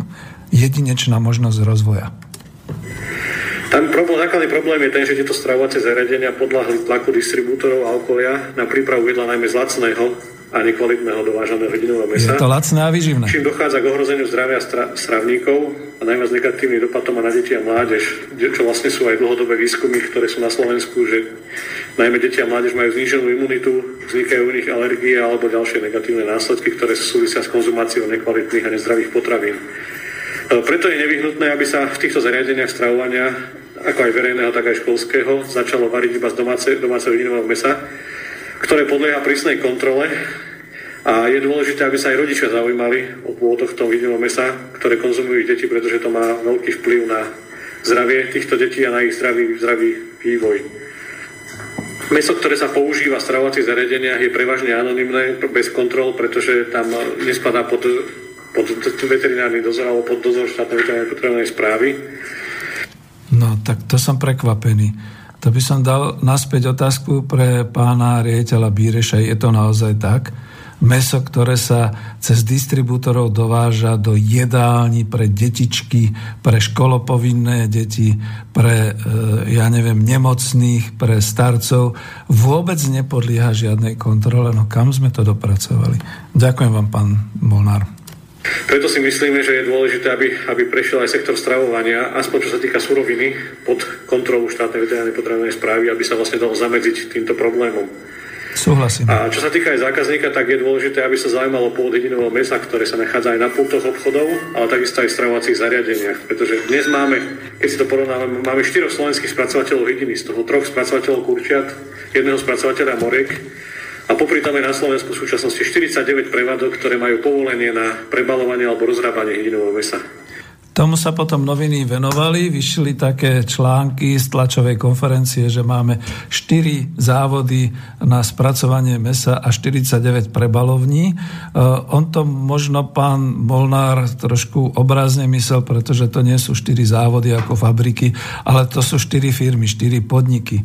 Uh, myslím, že môžem ich menovať, ak sa mi to podarí.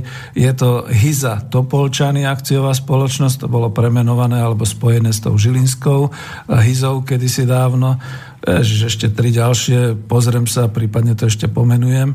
A tie majú jednotlivé závody, jednotlivé porážkárne, bytunky a samozrejme jednotlivé spracovateľské závody, kde sa to spracováva, čiže to nie je iba, že štyri. Tá kapacita, no nedozvedel som sa, aká je kapacita vlastne momentálne v roku 2017 na Slovensku. Posledný údaj, ktorý mám, je okolo roku 2000 ešte od predchodcu pána Molnára a to si potom trúfam ešte povedať. No a tie prebalovne. No veď možno to tu bude, a bude to určite, hej, hej, lebo to je aj o tom, že my si niekedy myslíme, že máme slovenskú hydinu, máme slovenské meso. Dozvieme sa viac. Ďalej niekoľko desiatok skladov a veľkou obchodov, ktorí dodávajú taktiež prevažne zahraničné meso. Preto, preto tu, tu kladieme otázku, že čo sa má ešte stať, aby sme prestali konzumovať tento odpad, ktorý sa k nám dováža. Čo sa má ešte stať? Prepačte mi, e, školopovinné deti, ale ja to poviem na plné ústa. Celoslovenská sračka. Keď jednoducho bude taká dizentéria a bude taká situácia, že kvôli hnačkám a kvôli čerevným príhodám bude treba zatvárať fabriky, zatvárať prevádzky a polovica národa bude v horúčkach doma v krčoch a druhá polovica národa e, bude práve prechádzať nejakým tým štádium rekonvalescencie alebo pred. Potom sa spamätáme. Zo zahraničia ako ukážku, že veľakrát e, aj zákazník možno považuje Sloven, za slovenské meso, ale slovenské meso to nie je, tak vlastne mám tu aj dva, dve ukážky.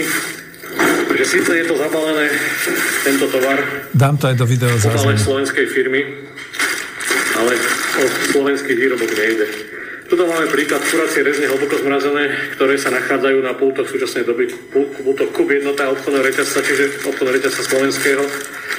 Dodávateľom je firma, ktorá má sídlo na, na území Slovenskej republiky, ale keď si pozrieme, tak ako vlastne aj spotrebiteľ sa má zaujímať o ten pôvod toho mesa, lebo je to na etikete už niekoľko rokov uvedené, tak sa tu dočíta, že bolo narodené a chované na Slovensku, ale zabité v Polsku. Čiže vidíme, že ten pôvod čisto slovenský tu nie je. Teraz si po, položme otázku. Sice chované bolo na Slovensku, ale porážka alebo zabitie bolo v Polsku. Je tu záruka, že to meso, ktoré odišlo do Polska, je za, zo Slovenska je zavalené v tomto obale, alebo v Polsku bolo vymenené za meso z Polska, ktoré, bolo, ktoré mohlo byť chované rôznymi antibiotikami a ďalšími látkami. Ja si myslím, Koťoha, pán doktor Molnár, teda viete čo, to už je niekedy možno o konkurencii, ale ja to nechám dohrať, pretože to je naozaj o tom, čo sa stiažovali na tej prvej konferencii o tom, aby sme si zachovali pôdu niektorí mesospracovateľia a niektorí výrobcovia, že žiaľ Bohu situácia je taká, že to už nie je len o drahote spracovania mesa, ale aj o nedostatočných niektorých kapacitách, že jednoducho je pre niektoré firmy v rámci uh, znižovania znižovania nákladov efektívnejšie vyviesť si svoje kurčatá alebo proste svoje živé zvieratá do Polska, tam ich poraziť, potom ich tam nehať spracovať a doviezť ich naspäť už balené a podobne. A deklaruje sa to ako slovenské meso.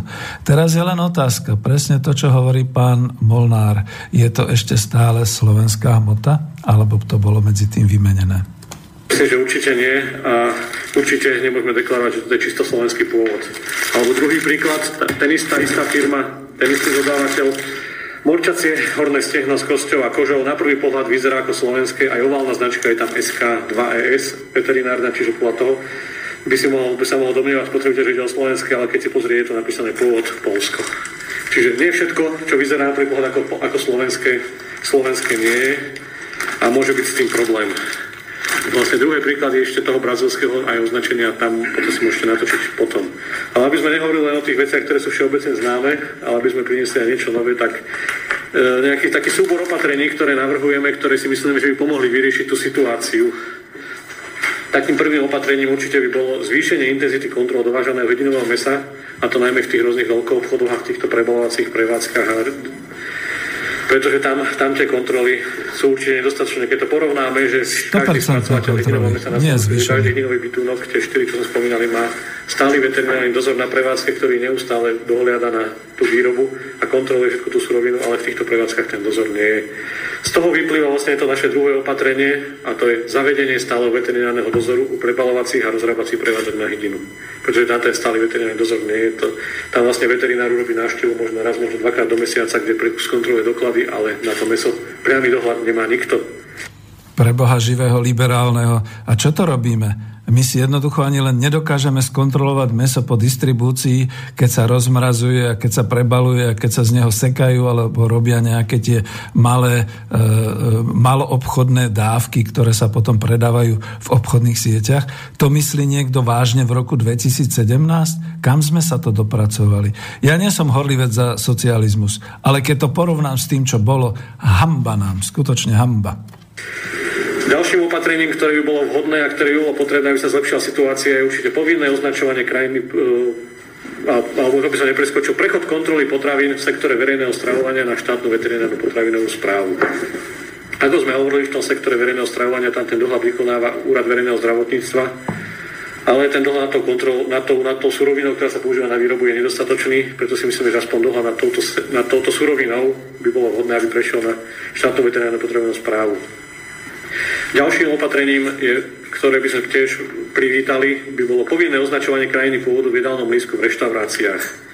Dneska je to viac menej robené na dobrovoľnej báze, kde to označenie pôvodu má byť zabezpečené buď tým, že je v jedálnom lístku, alebo tým, že vám to musí obsluha povedať na, váš, na vašu otázku, na váš dotaz. A oni vedia, čo majú povedať. Že je to české. Ale tiež je otázne, či vám povedia pravdu a či to niekto skontroluje, niekedy, či povedali pravdu. Čiže určite by pomohlo, keby bolo povinné označovanie krajiny pôvodu v tomto jedálnom lístku v reštauráciách. Ale aj, aj, v iných, aj, aj v iných, v iných stravovacích jedálniach. Takisto možno by pomohlo aj, keby sa rozlišovali výrobca a dodávateľ jedinového mesa, pretože keď sa spýtate, kto vám dodáva jedinové meso, oni vám povedia, že slovenská firma. Čo pravda môže byť, lebo to môže byť ten, ten rozrá, tá pre, prevádzka rozrábacia, alebo to môže byť slovenský veľkosklad, alebo nejaký slovenský dodávateľ, ale dôležité pýtať sa na to, kto vyrobil to meso, ktoré konzumujem. Skôr táto otázka, a to by bolo dôležité, aby toto sa objavilo aj v tom jedálnom lístku. Ďalšie z tých opatrení, e, čo sa týka školského stravovania, by sme privítali, keď bol povinný nákup jediny od domácich výrobcov. Tam tie aj interné predpisy, ktoré vydalo ministerstvo školstva, hovoria o tom, že by mali školské dálne variť z čerstvých surovín a regionálnych. Čiže podľa nášho pohľadu sa jedná o suroviny slovenské, ale v praxi to tak nie je, pretože keď sme robili náš prieskum pred dvomi rokmi, tak zhruba som zvedavý, kedy si to SAS a Sulík dajú do svojho ekonomického a sociálneho programu povinné dodávky od slovenských výrobcov. Veď tomu domu liberálnemu to vyslovene rozmetá strechu, keby sa to tak zobralo. Ale je to nutné. Vážení priatelia, my sme došli naozaj na záver. Ako Češi, ako bratia Češi hovoria, tak na tohle sme došli. Jednou na to dojedem. Iba 18% školských daní nám potvrdilo, že odoberá od troch slovenských spracovateľov kurčiat. Ostatní odoberajú od slovenských, ale od iných, ktorí nie sú samozrejme. Lebo Takže určite by pomohlo aj to s tým, že určitým riešením je pripravené opatrenie, ktoré chystá Ministerstvo pôdospodárstva v spolupráci s Výskumným ústavom potravinárskym.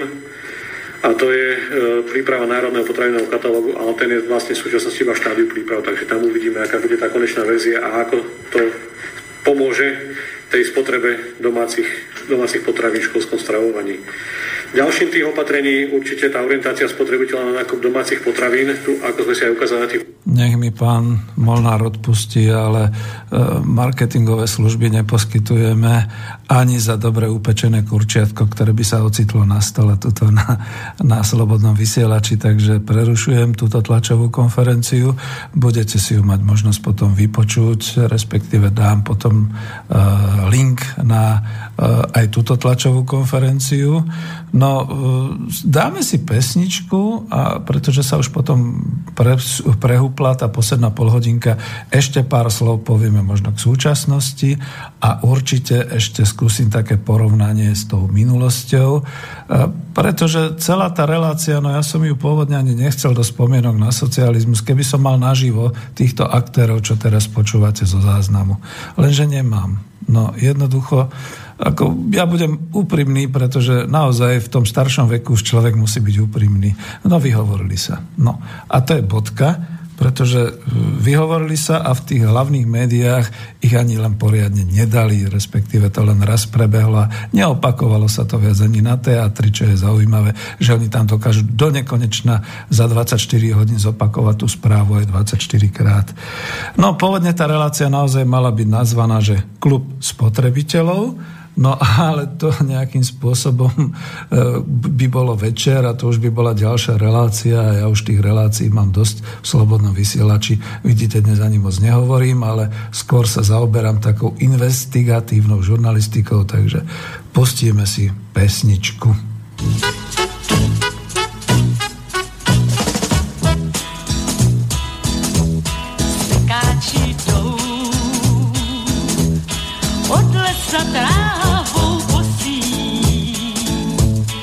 sekáči jdou a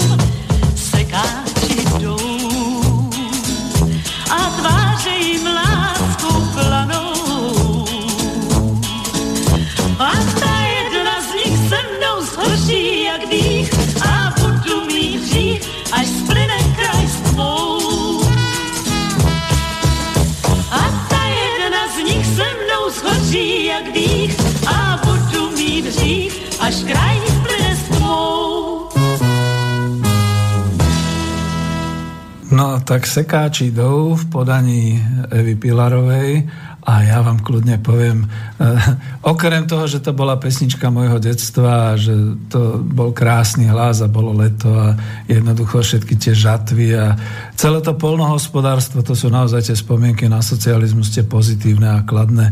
No ale ja si viem predstaviť takýchto sekáčov dnes, vyslaných Európskou úniou, jak tam pochodujú po tej Brazílii, chodia po tých farmách, ochutnávajú tam.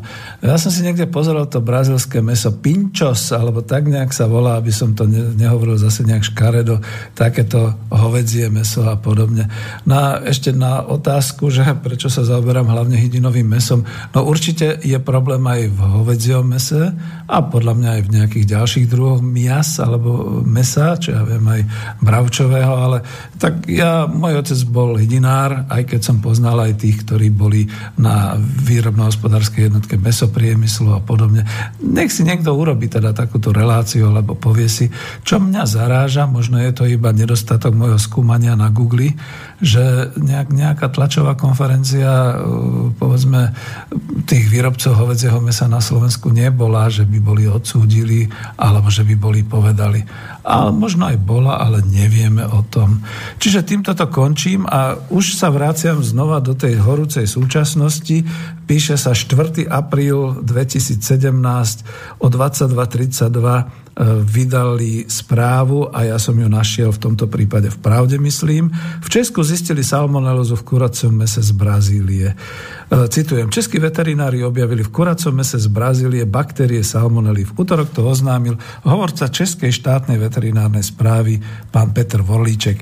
V čase odberu vzoriek z dvoch nevyhovujúcich zásielok bolo v skladu v Královohradeckom kraji a na, na Vysočine 940 kg mesa. Ďalšie sa už dostalo do stravovacích zariadení, čiže hnačkujú v Královohradeckom kraji, hnačkujú. V ďalších 5 tonách mesa z Brazílie v 5 tonách 5000 kg. V Olomovskom kraji veterinári zistili vyšší obsah vody, než povoluje legislatíva. Áno, No potom poviem, lebo to ešte bolo z tej tlačovky. V zásielky sú už stiahované z obehu. To je zaujímavé. E, než citujem ďalej, tak ako viem, že v podstate potom ďalej na tlačovke bolo aj niečo také, že ako sa to vlastne robí, že je tam vysoký obsah vody a všelijakých látok. No to meso sa vyslovene naštopáva, napichuje, injekciami sa púšťa do toho takéto všeličo a myslím, že aj pán Molnár to odsúdil, že my takéto nerobíme a znova ja začnem až do pamäte do toho 83. 4. od 2. 3. 80 až 83, tak nejak, aby som to povedal. Keď v podstate naozaj skúmal ten pán Ringel, keď prišiel, skúmali, že ako to je, e, myslím, že sme boli v Topolčanoch, v hydinárskych, v západoslovenských hydinárskych závodoch a on sa chcel na vlastné oči presvedčiť, že tam žiadne inekcie nefungujú. Došli sme náhodou, z toho mám nejaký obrovský zážitok, že sme išli takým tým jeho meďákom, Mercedesom. A, žiž, no tak to ako naozaj spomienky na socializmus, že? A došli sme do závodu. Tí ľudia tam boli tak prekvapení, lebo my sme neoznámili, nečakali nás, že nás pustili dnu, videli sme to. No pán Ringel asi často nechodil do takýchto prevádzok, tak tiež mu tá prevádzka, to porážanie trošku nevoňalo a bolo také šeliaké. Ja sa priznám, už som bol otrelý, ale prvý raz, keď som bol v tej prevádzke, tak som aj grcal, pretože naozaj je to také, to tam cítite a, a, a vidíte doslova celú tú porážku. No ale všimol si, prešiel všetky detaily podobne. Ja som bol vtedy svinia, ja som preliezol tým ľuďom ešte aj také tie osobné skrinky, či tam nemajú nejaké inekcie alebo podobné veci. Nič takého. Takže to, keď niekto, nejakí ľudia vyprávajú o tom mese za socializmu, dajte sa vypchať Dneska si kúpte brazilské meso, dobré, kvalitné, nech vás v reštauráciách obslúžia. Budem ďalej citovať. V ďalších e, Agrárna komora Českej republiky žiada zákaz dovozu mesa z celého štátu, z celého štátu, prípadne zo všetkých juhoamerických chovov, čiže z Brazílie. V tomto prípade, citujem, ide pre našich e, spotrebiteľov o vysokorizikovú záležitosť, ktorá musí byť okamžite, ale zároveň koncepčne riešená a to nekompromisným zákazom všetkých dovozov tak, aby sa eliminoval vplyv na zdravie. Povedal prezident komory Zdenek Jendejsek. Podľa ministerstva polnohospodárska Českej republiky však plošný zákaz dovozu brazilského mesa do Česka nie je možné zaviesť. Moja otázka, prečo? Lebo Európska únia? Lebo Schengen? Kam sme sa to dopracovali? No a už pomaly idem do záverečnej 20 minútovky. Jozef Sedlák eh, dal taký článok, ktorý budem citovať z 31. marca Eh, lebo s ním súhlasím a je to novinár, ktorého osobne poznám a vysoko si ho vážim, že ďalej sa venuje polnohospodárstvu a teda musí skutočne prežívať muky, keď toto dnes píše o tejto situácii. Citujem, komu by pred štvrtstoročím zišlo na um, že Slovensk, na Slovensku raz budeme jesť kurčatá z Brazílie. Mali sme do svojich. Už dávno to však nie je pravda. Niekdajšie hydinárske kombináty sú buď pozatvárané, alebo melú z posledného. Takmer každé druhé kurča je z dovozu. To, že sa na slovenskom trhu presadila hydina z Brazílie, nie je náhoda. Táto krajina je obrovským producentom geneticky modifikovanej soje a kukurice, ktorú obratom, e, ktorá sa obratom premieňa vo veľkochovoch na, vo veľkochovoch na hydinové či hovedzie meso. Z Brazílie sa stal potravinový gigant, ktorý zásobuje 150 krajín sveta, aj Slovensko.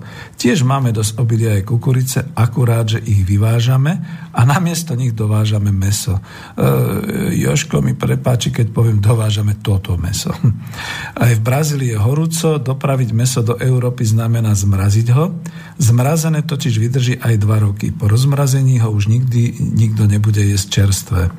Aká je hygiena v brazilských mesokombinátoch, ilustrujú škandály, ktoré odhalila sama Brazília.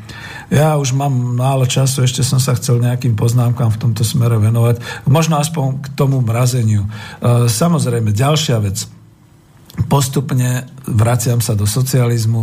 V hydinárskom priemysle sa dobudovávali linky a kapacity tak, aby to meso bolo kvalitne spracovávané a samozrejme po tej porážke, po tom očistení hydiny, naozaj tam išlo o vosko, vodu a proste odkrvenie a vnútornosti vybrania a všetkých takýchto vecí, ošklbanie, všetky takéto veci ešte predtým.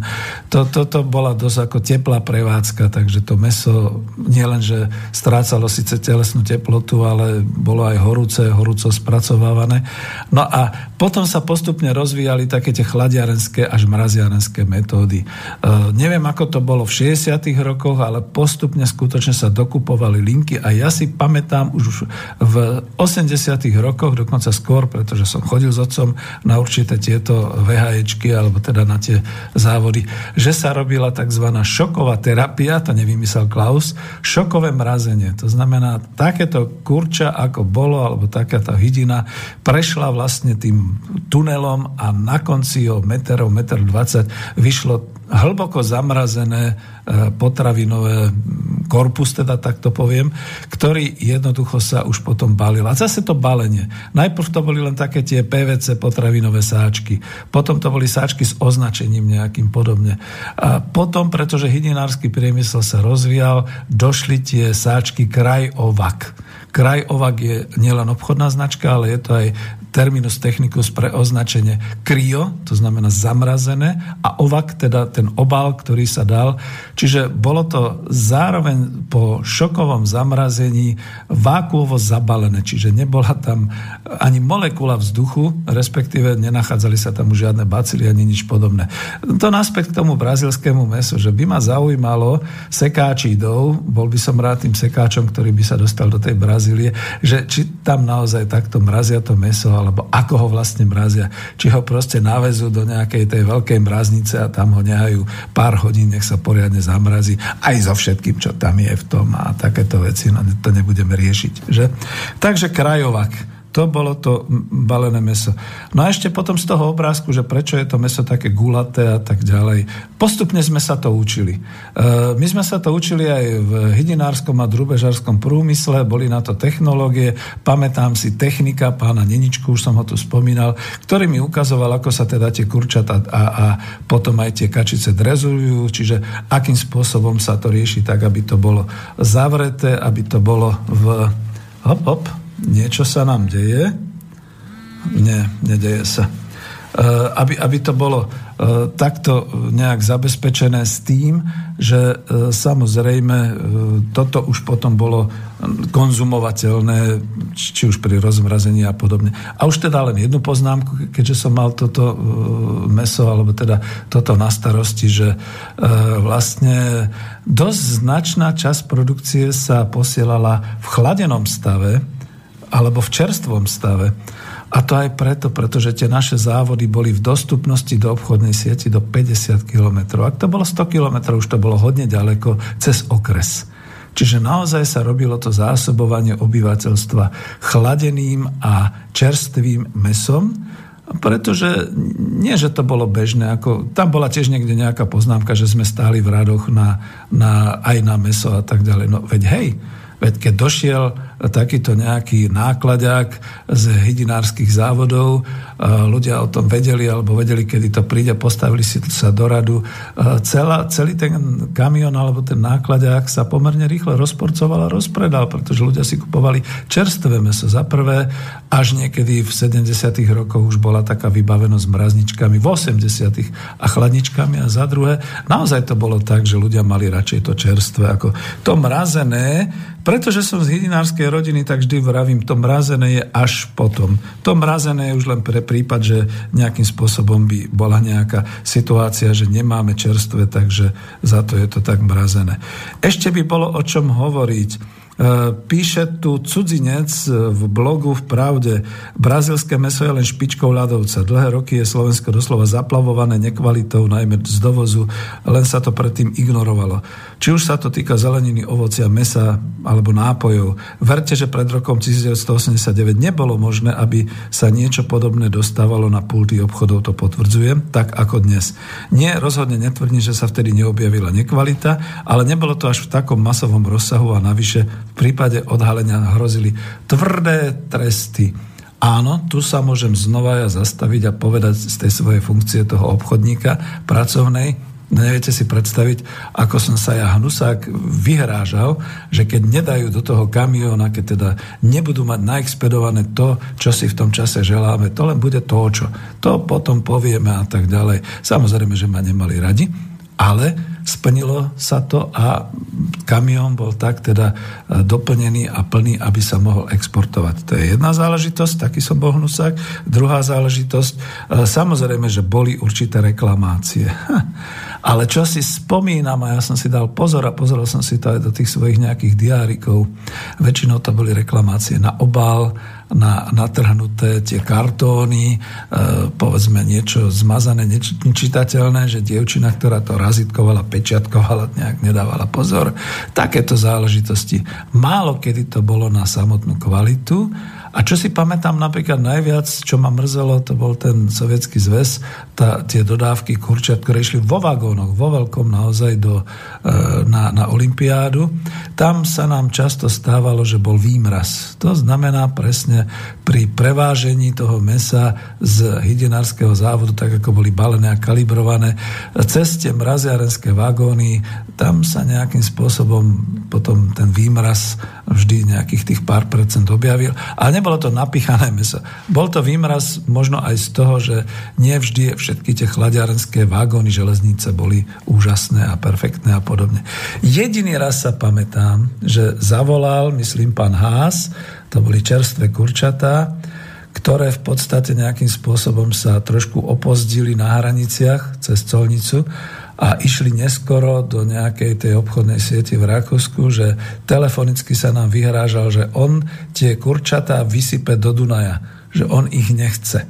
A jednoducho, že čo, no a čo teraz s nimi? No, tak ne, nebudem hovoriť tie ďalšie veci. To bolo skôr akože kvôli termínu, nie zase kvôli kvalite a tak ďalej. No ale to je to, čo som spomínal už niekde tam na začiatku, že my sme vedeli, že keby k takému prúseru došlo, tak je to skutočne lacnejšie, než vysypať do Dunaja, dať to do tej kafilérie, to spracovať ako, ako proste e, sa potom hrať na nejaké tie reklamácie, na nejaké takéto veci. Čiže jednoducho sa to dalo dolu zo sveta. Keď už sme u tých kafilerí, neodpustím si svoju poznámku. Neviem, kto mi to volal. Nebolo to cez štúdiový telefón, bolo to cez môj osobný, čiže to sa možno netýka relácie. Dúfam, že je ma počuť E, potom som pracoval v strojárenstve práve v tých kafilériách a vyvážal som tieto technologické linky kam zase do Sovietskeho zväzu. E, pamätám si, že som pochodoval po tých sovietských, ruských, ukrajinských, bieloruských a ešte nejakých pobalských mesokombinátoch, kde som teda videl skutočne, ako dávajú tie zvyšky teda do tých kafilérií a tam sa to spracovávalo potom na ten olej, mesokostnú bučku a na takéto veci, na nehumánne e, účely samozrejme. A k tomu potom už niekedy tiež zaujímam nejaký, zaujímam nejaký názor, ale videl som naozaj aj to, že napriek všetkému, napriek tomu, že sa toľko ten socializmus ohovára, v prípade potravín to bolo keď už nebola tá adjustáž, teda to drezurovanie kurčat na tej úrovni, keď už to nebolo nejaké také a e, tá kultúra mesová u nás je úplne iná, ako je povedzme na východ od nás, kde sa to seká hlava, nehlava, tak ako niekde na, Balkón, na, na Balkáne a podobne. Ale jednoducho tá hygiena, hy, hygiena bola dodržiavaná. Príliš veľa hovorím a už asi ani nedokážem dať pieseň, ale už som chcel len to porovnanie, žiaľ Bohu, teda e, u hydinárov máme resty v súčasnosti, ale z tej nevydanej knihy o hydinárstve na Slovensku aspoň povyprávam. Z tej knihy, e, čo mala výsť v roku 1991 a nevyšla, ešte stále mám rest voči otcovi, vydať ju, tam, hops, tam e, e, bolo to písané z roku 89, citácie z 90. dokonca niektoré. E, píše sa, v súčasnosti na Slovensku máme 10 hydinových jatiek, ktoré majú priemernú ročnú kapacitu 6560 tón jatočného mesa z hydiny. Na triediacich strojoch sa dosahuje výkon do 18 tisíc špičkovo až 20 tisíc vajec za hodinu, triedených akostne i váhovo. V roku 1990 pracovalo v oblasti hydinárskeho priemyslu 6 tisíc pracovníkov. A to už nebol ani, že výrobno-hospodárska jednotka, to už boli tie štátne podniky, e, organizované na krajovej a niekedy aj na, na okresnej úrovni. Vývoj spotreby hydinového mesa bol hydinové meso na obyvateľa v roku 1990 17 kg, nemám údaj o súčasnosti, je mi ľúto. V roku 1980 to bolo 13,1 kg, čiže za 10 rokov poskočilo nejakých 5 kg na osobu ale v roku 1958 to boli len 4 kg. Výroba hydinového mesa. V roku 1990 nákup jatočnej hydiny v tonách živá váha 90 tisíc tón. V roku 1985 to bolo 85 503 tón, čiže stúpalo to. V roku 1958 len 4626 tón. Výroba zabitej hydiny, čiže už tá porážkáreň. V roku 1990 to bolo 70 tisíc tón a tento údaj, ja som si tu zaznačil, že treba si zapamätať, lebo až v roku 1999 sme dosiahli po desiatich rokoch približne rovnaký výkon.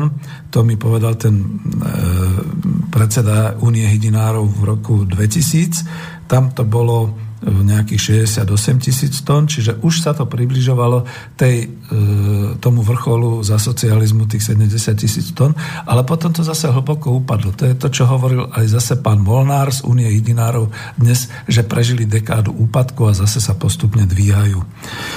Uh, čo tam dať, ako aby som vás nezahrnul číslami? Hmm. No predaj. V roku 1985 sa predalo 63 510 tón v roku 1958 len 4570 tón, ale zvýšila sa výroba finálnych spracovateľských výrobkov, čiže párky, udeniny, salámy a tak ďalej, nesamotné konzervy.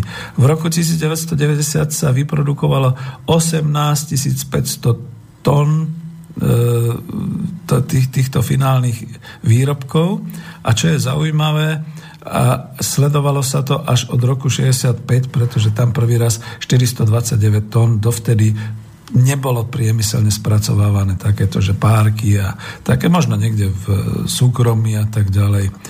A pán inžinier Minarovič teda naozaj v tom roku 1990 hovoril pre trend, že uh, hydinársky priemysel patril za bývalého režimu k najmodernejším a najkonsolidovanejším spomedzi potravinárskych odborov. Zrejme tento fakt hral rolu aj pri kryštalizácii tohto hydinárskeho odboru po roku 1990. E, vlastne rok 1990 opúšťalo, alebo rok 89 opúšťalo tuším 7 alebo 8 hydinárskych štátnych podnikov v takej tej štruktúre, čo som hovoril ešte e, toho 27. júna v spomienkach na socializmus číslo 3 o hydinárstve. On tu píše, pán Minárovič, na čelo sa dostali tri silné podniky, to sú tie, ktoré sú snad aj dnes. Topolčianský hydinársky podnik, akciová spoločnosť, to je zaujímavé, že ten sa dnes volá HIZA. Topolčany v západoslovenskom regióne, HIZA, akciová spoločnosť Žilina v stredoslovenskom kraji.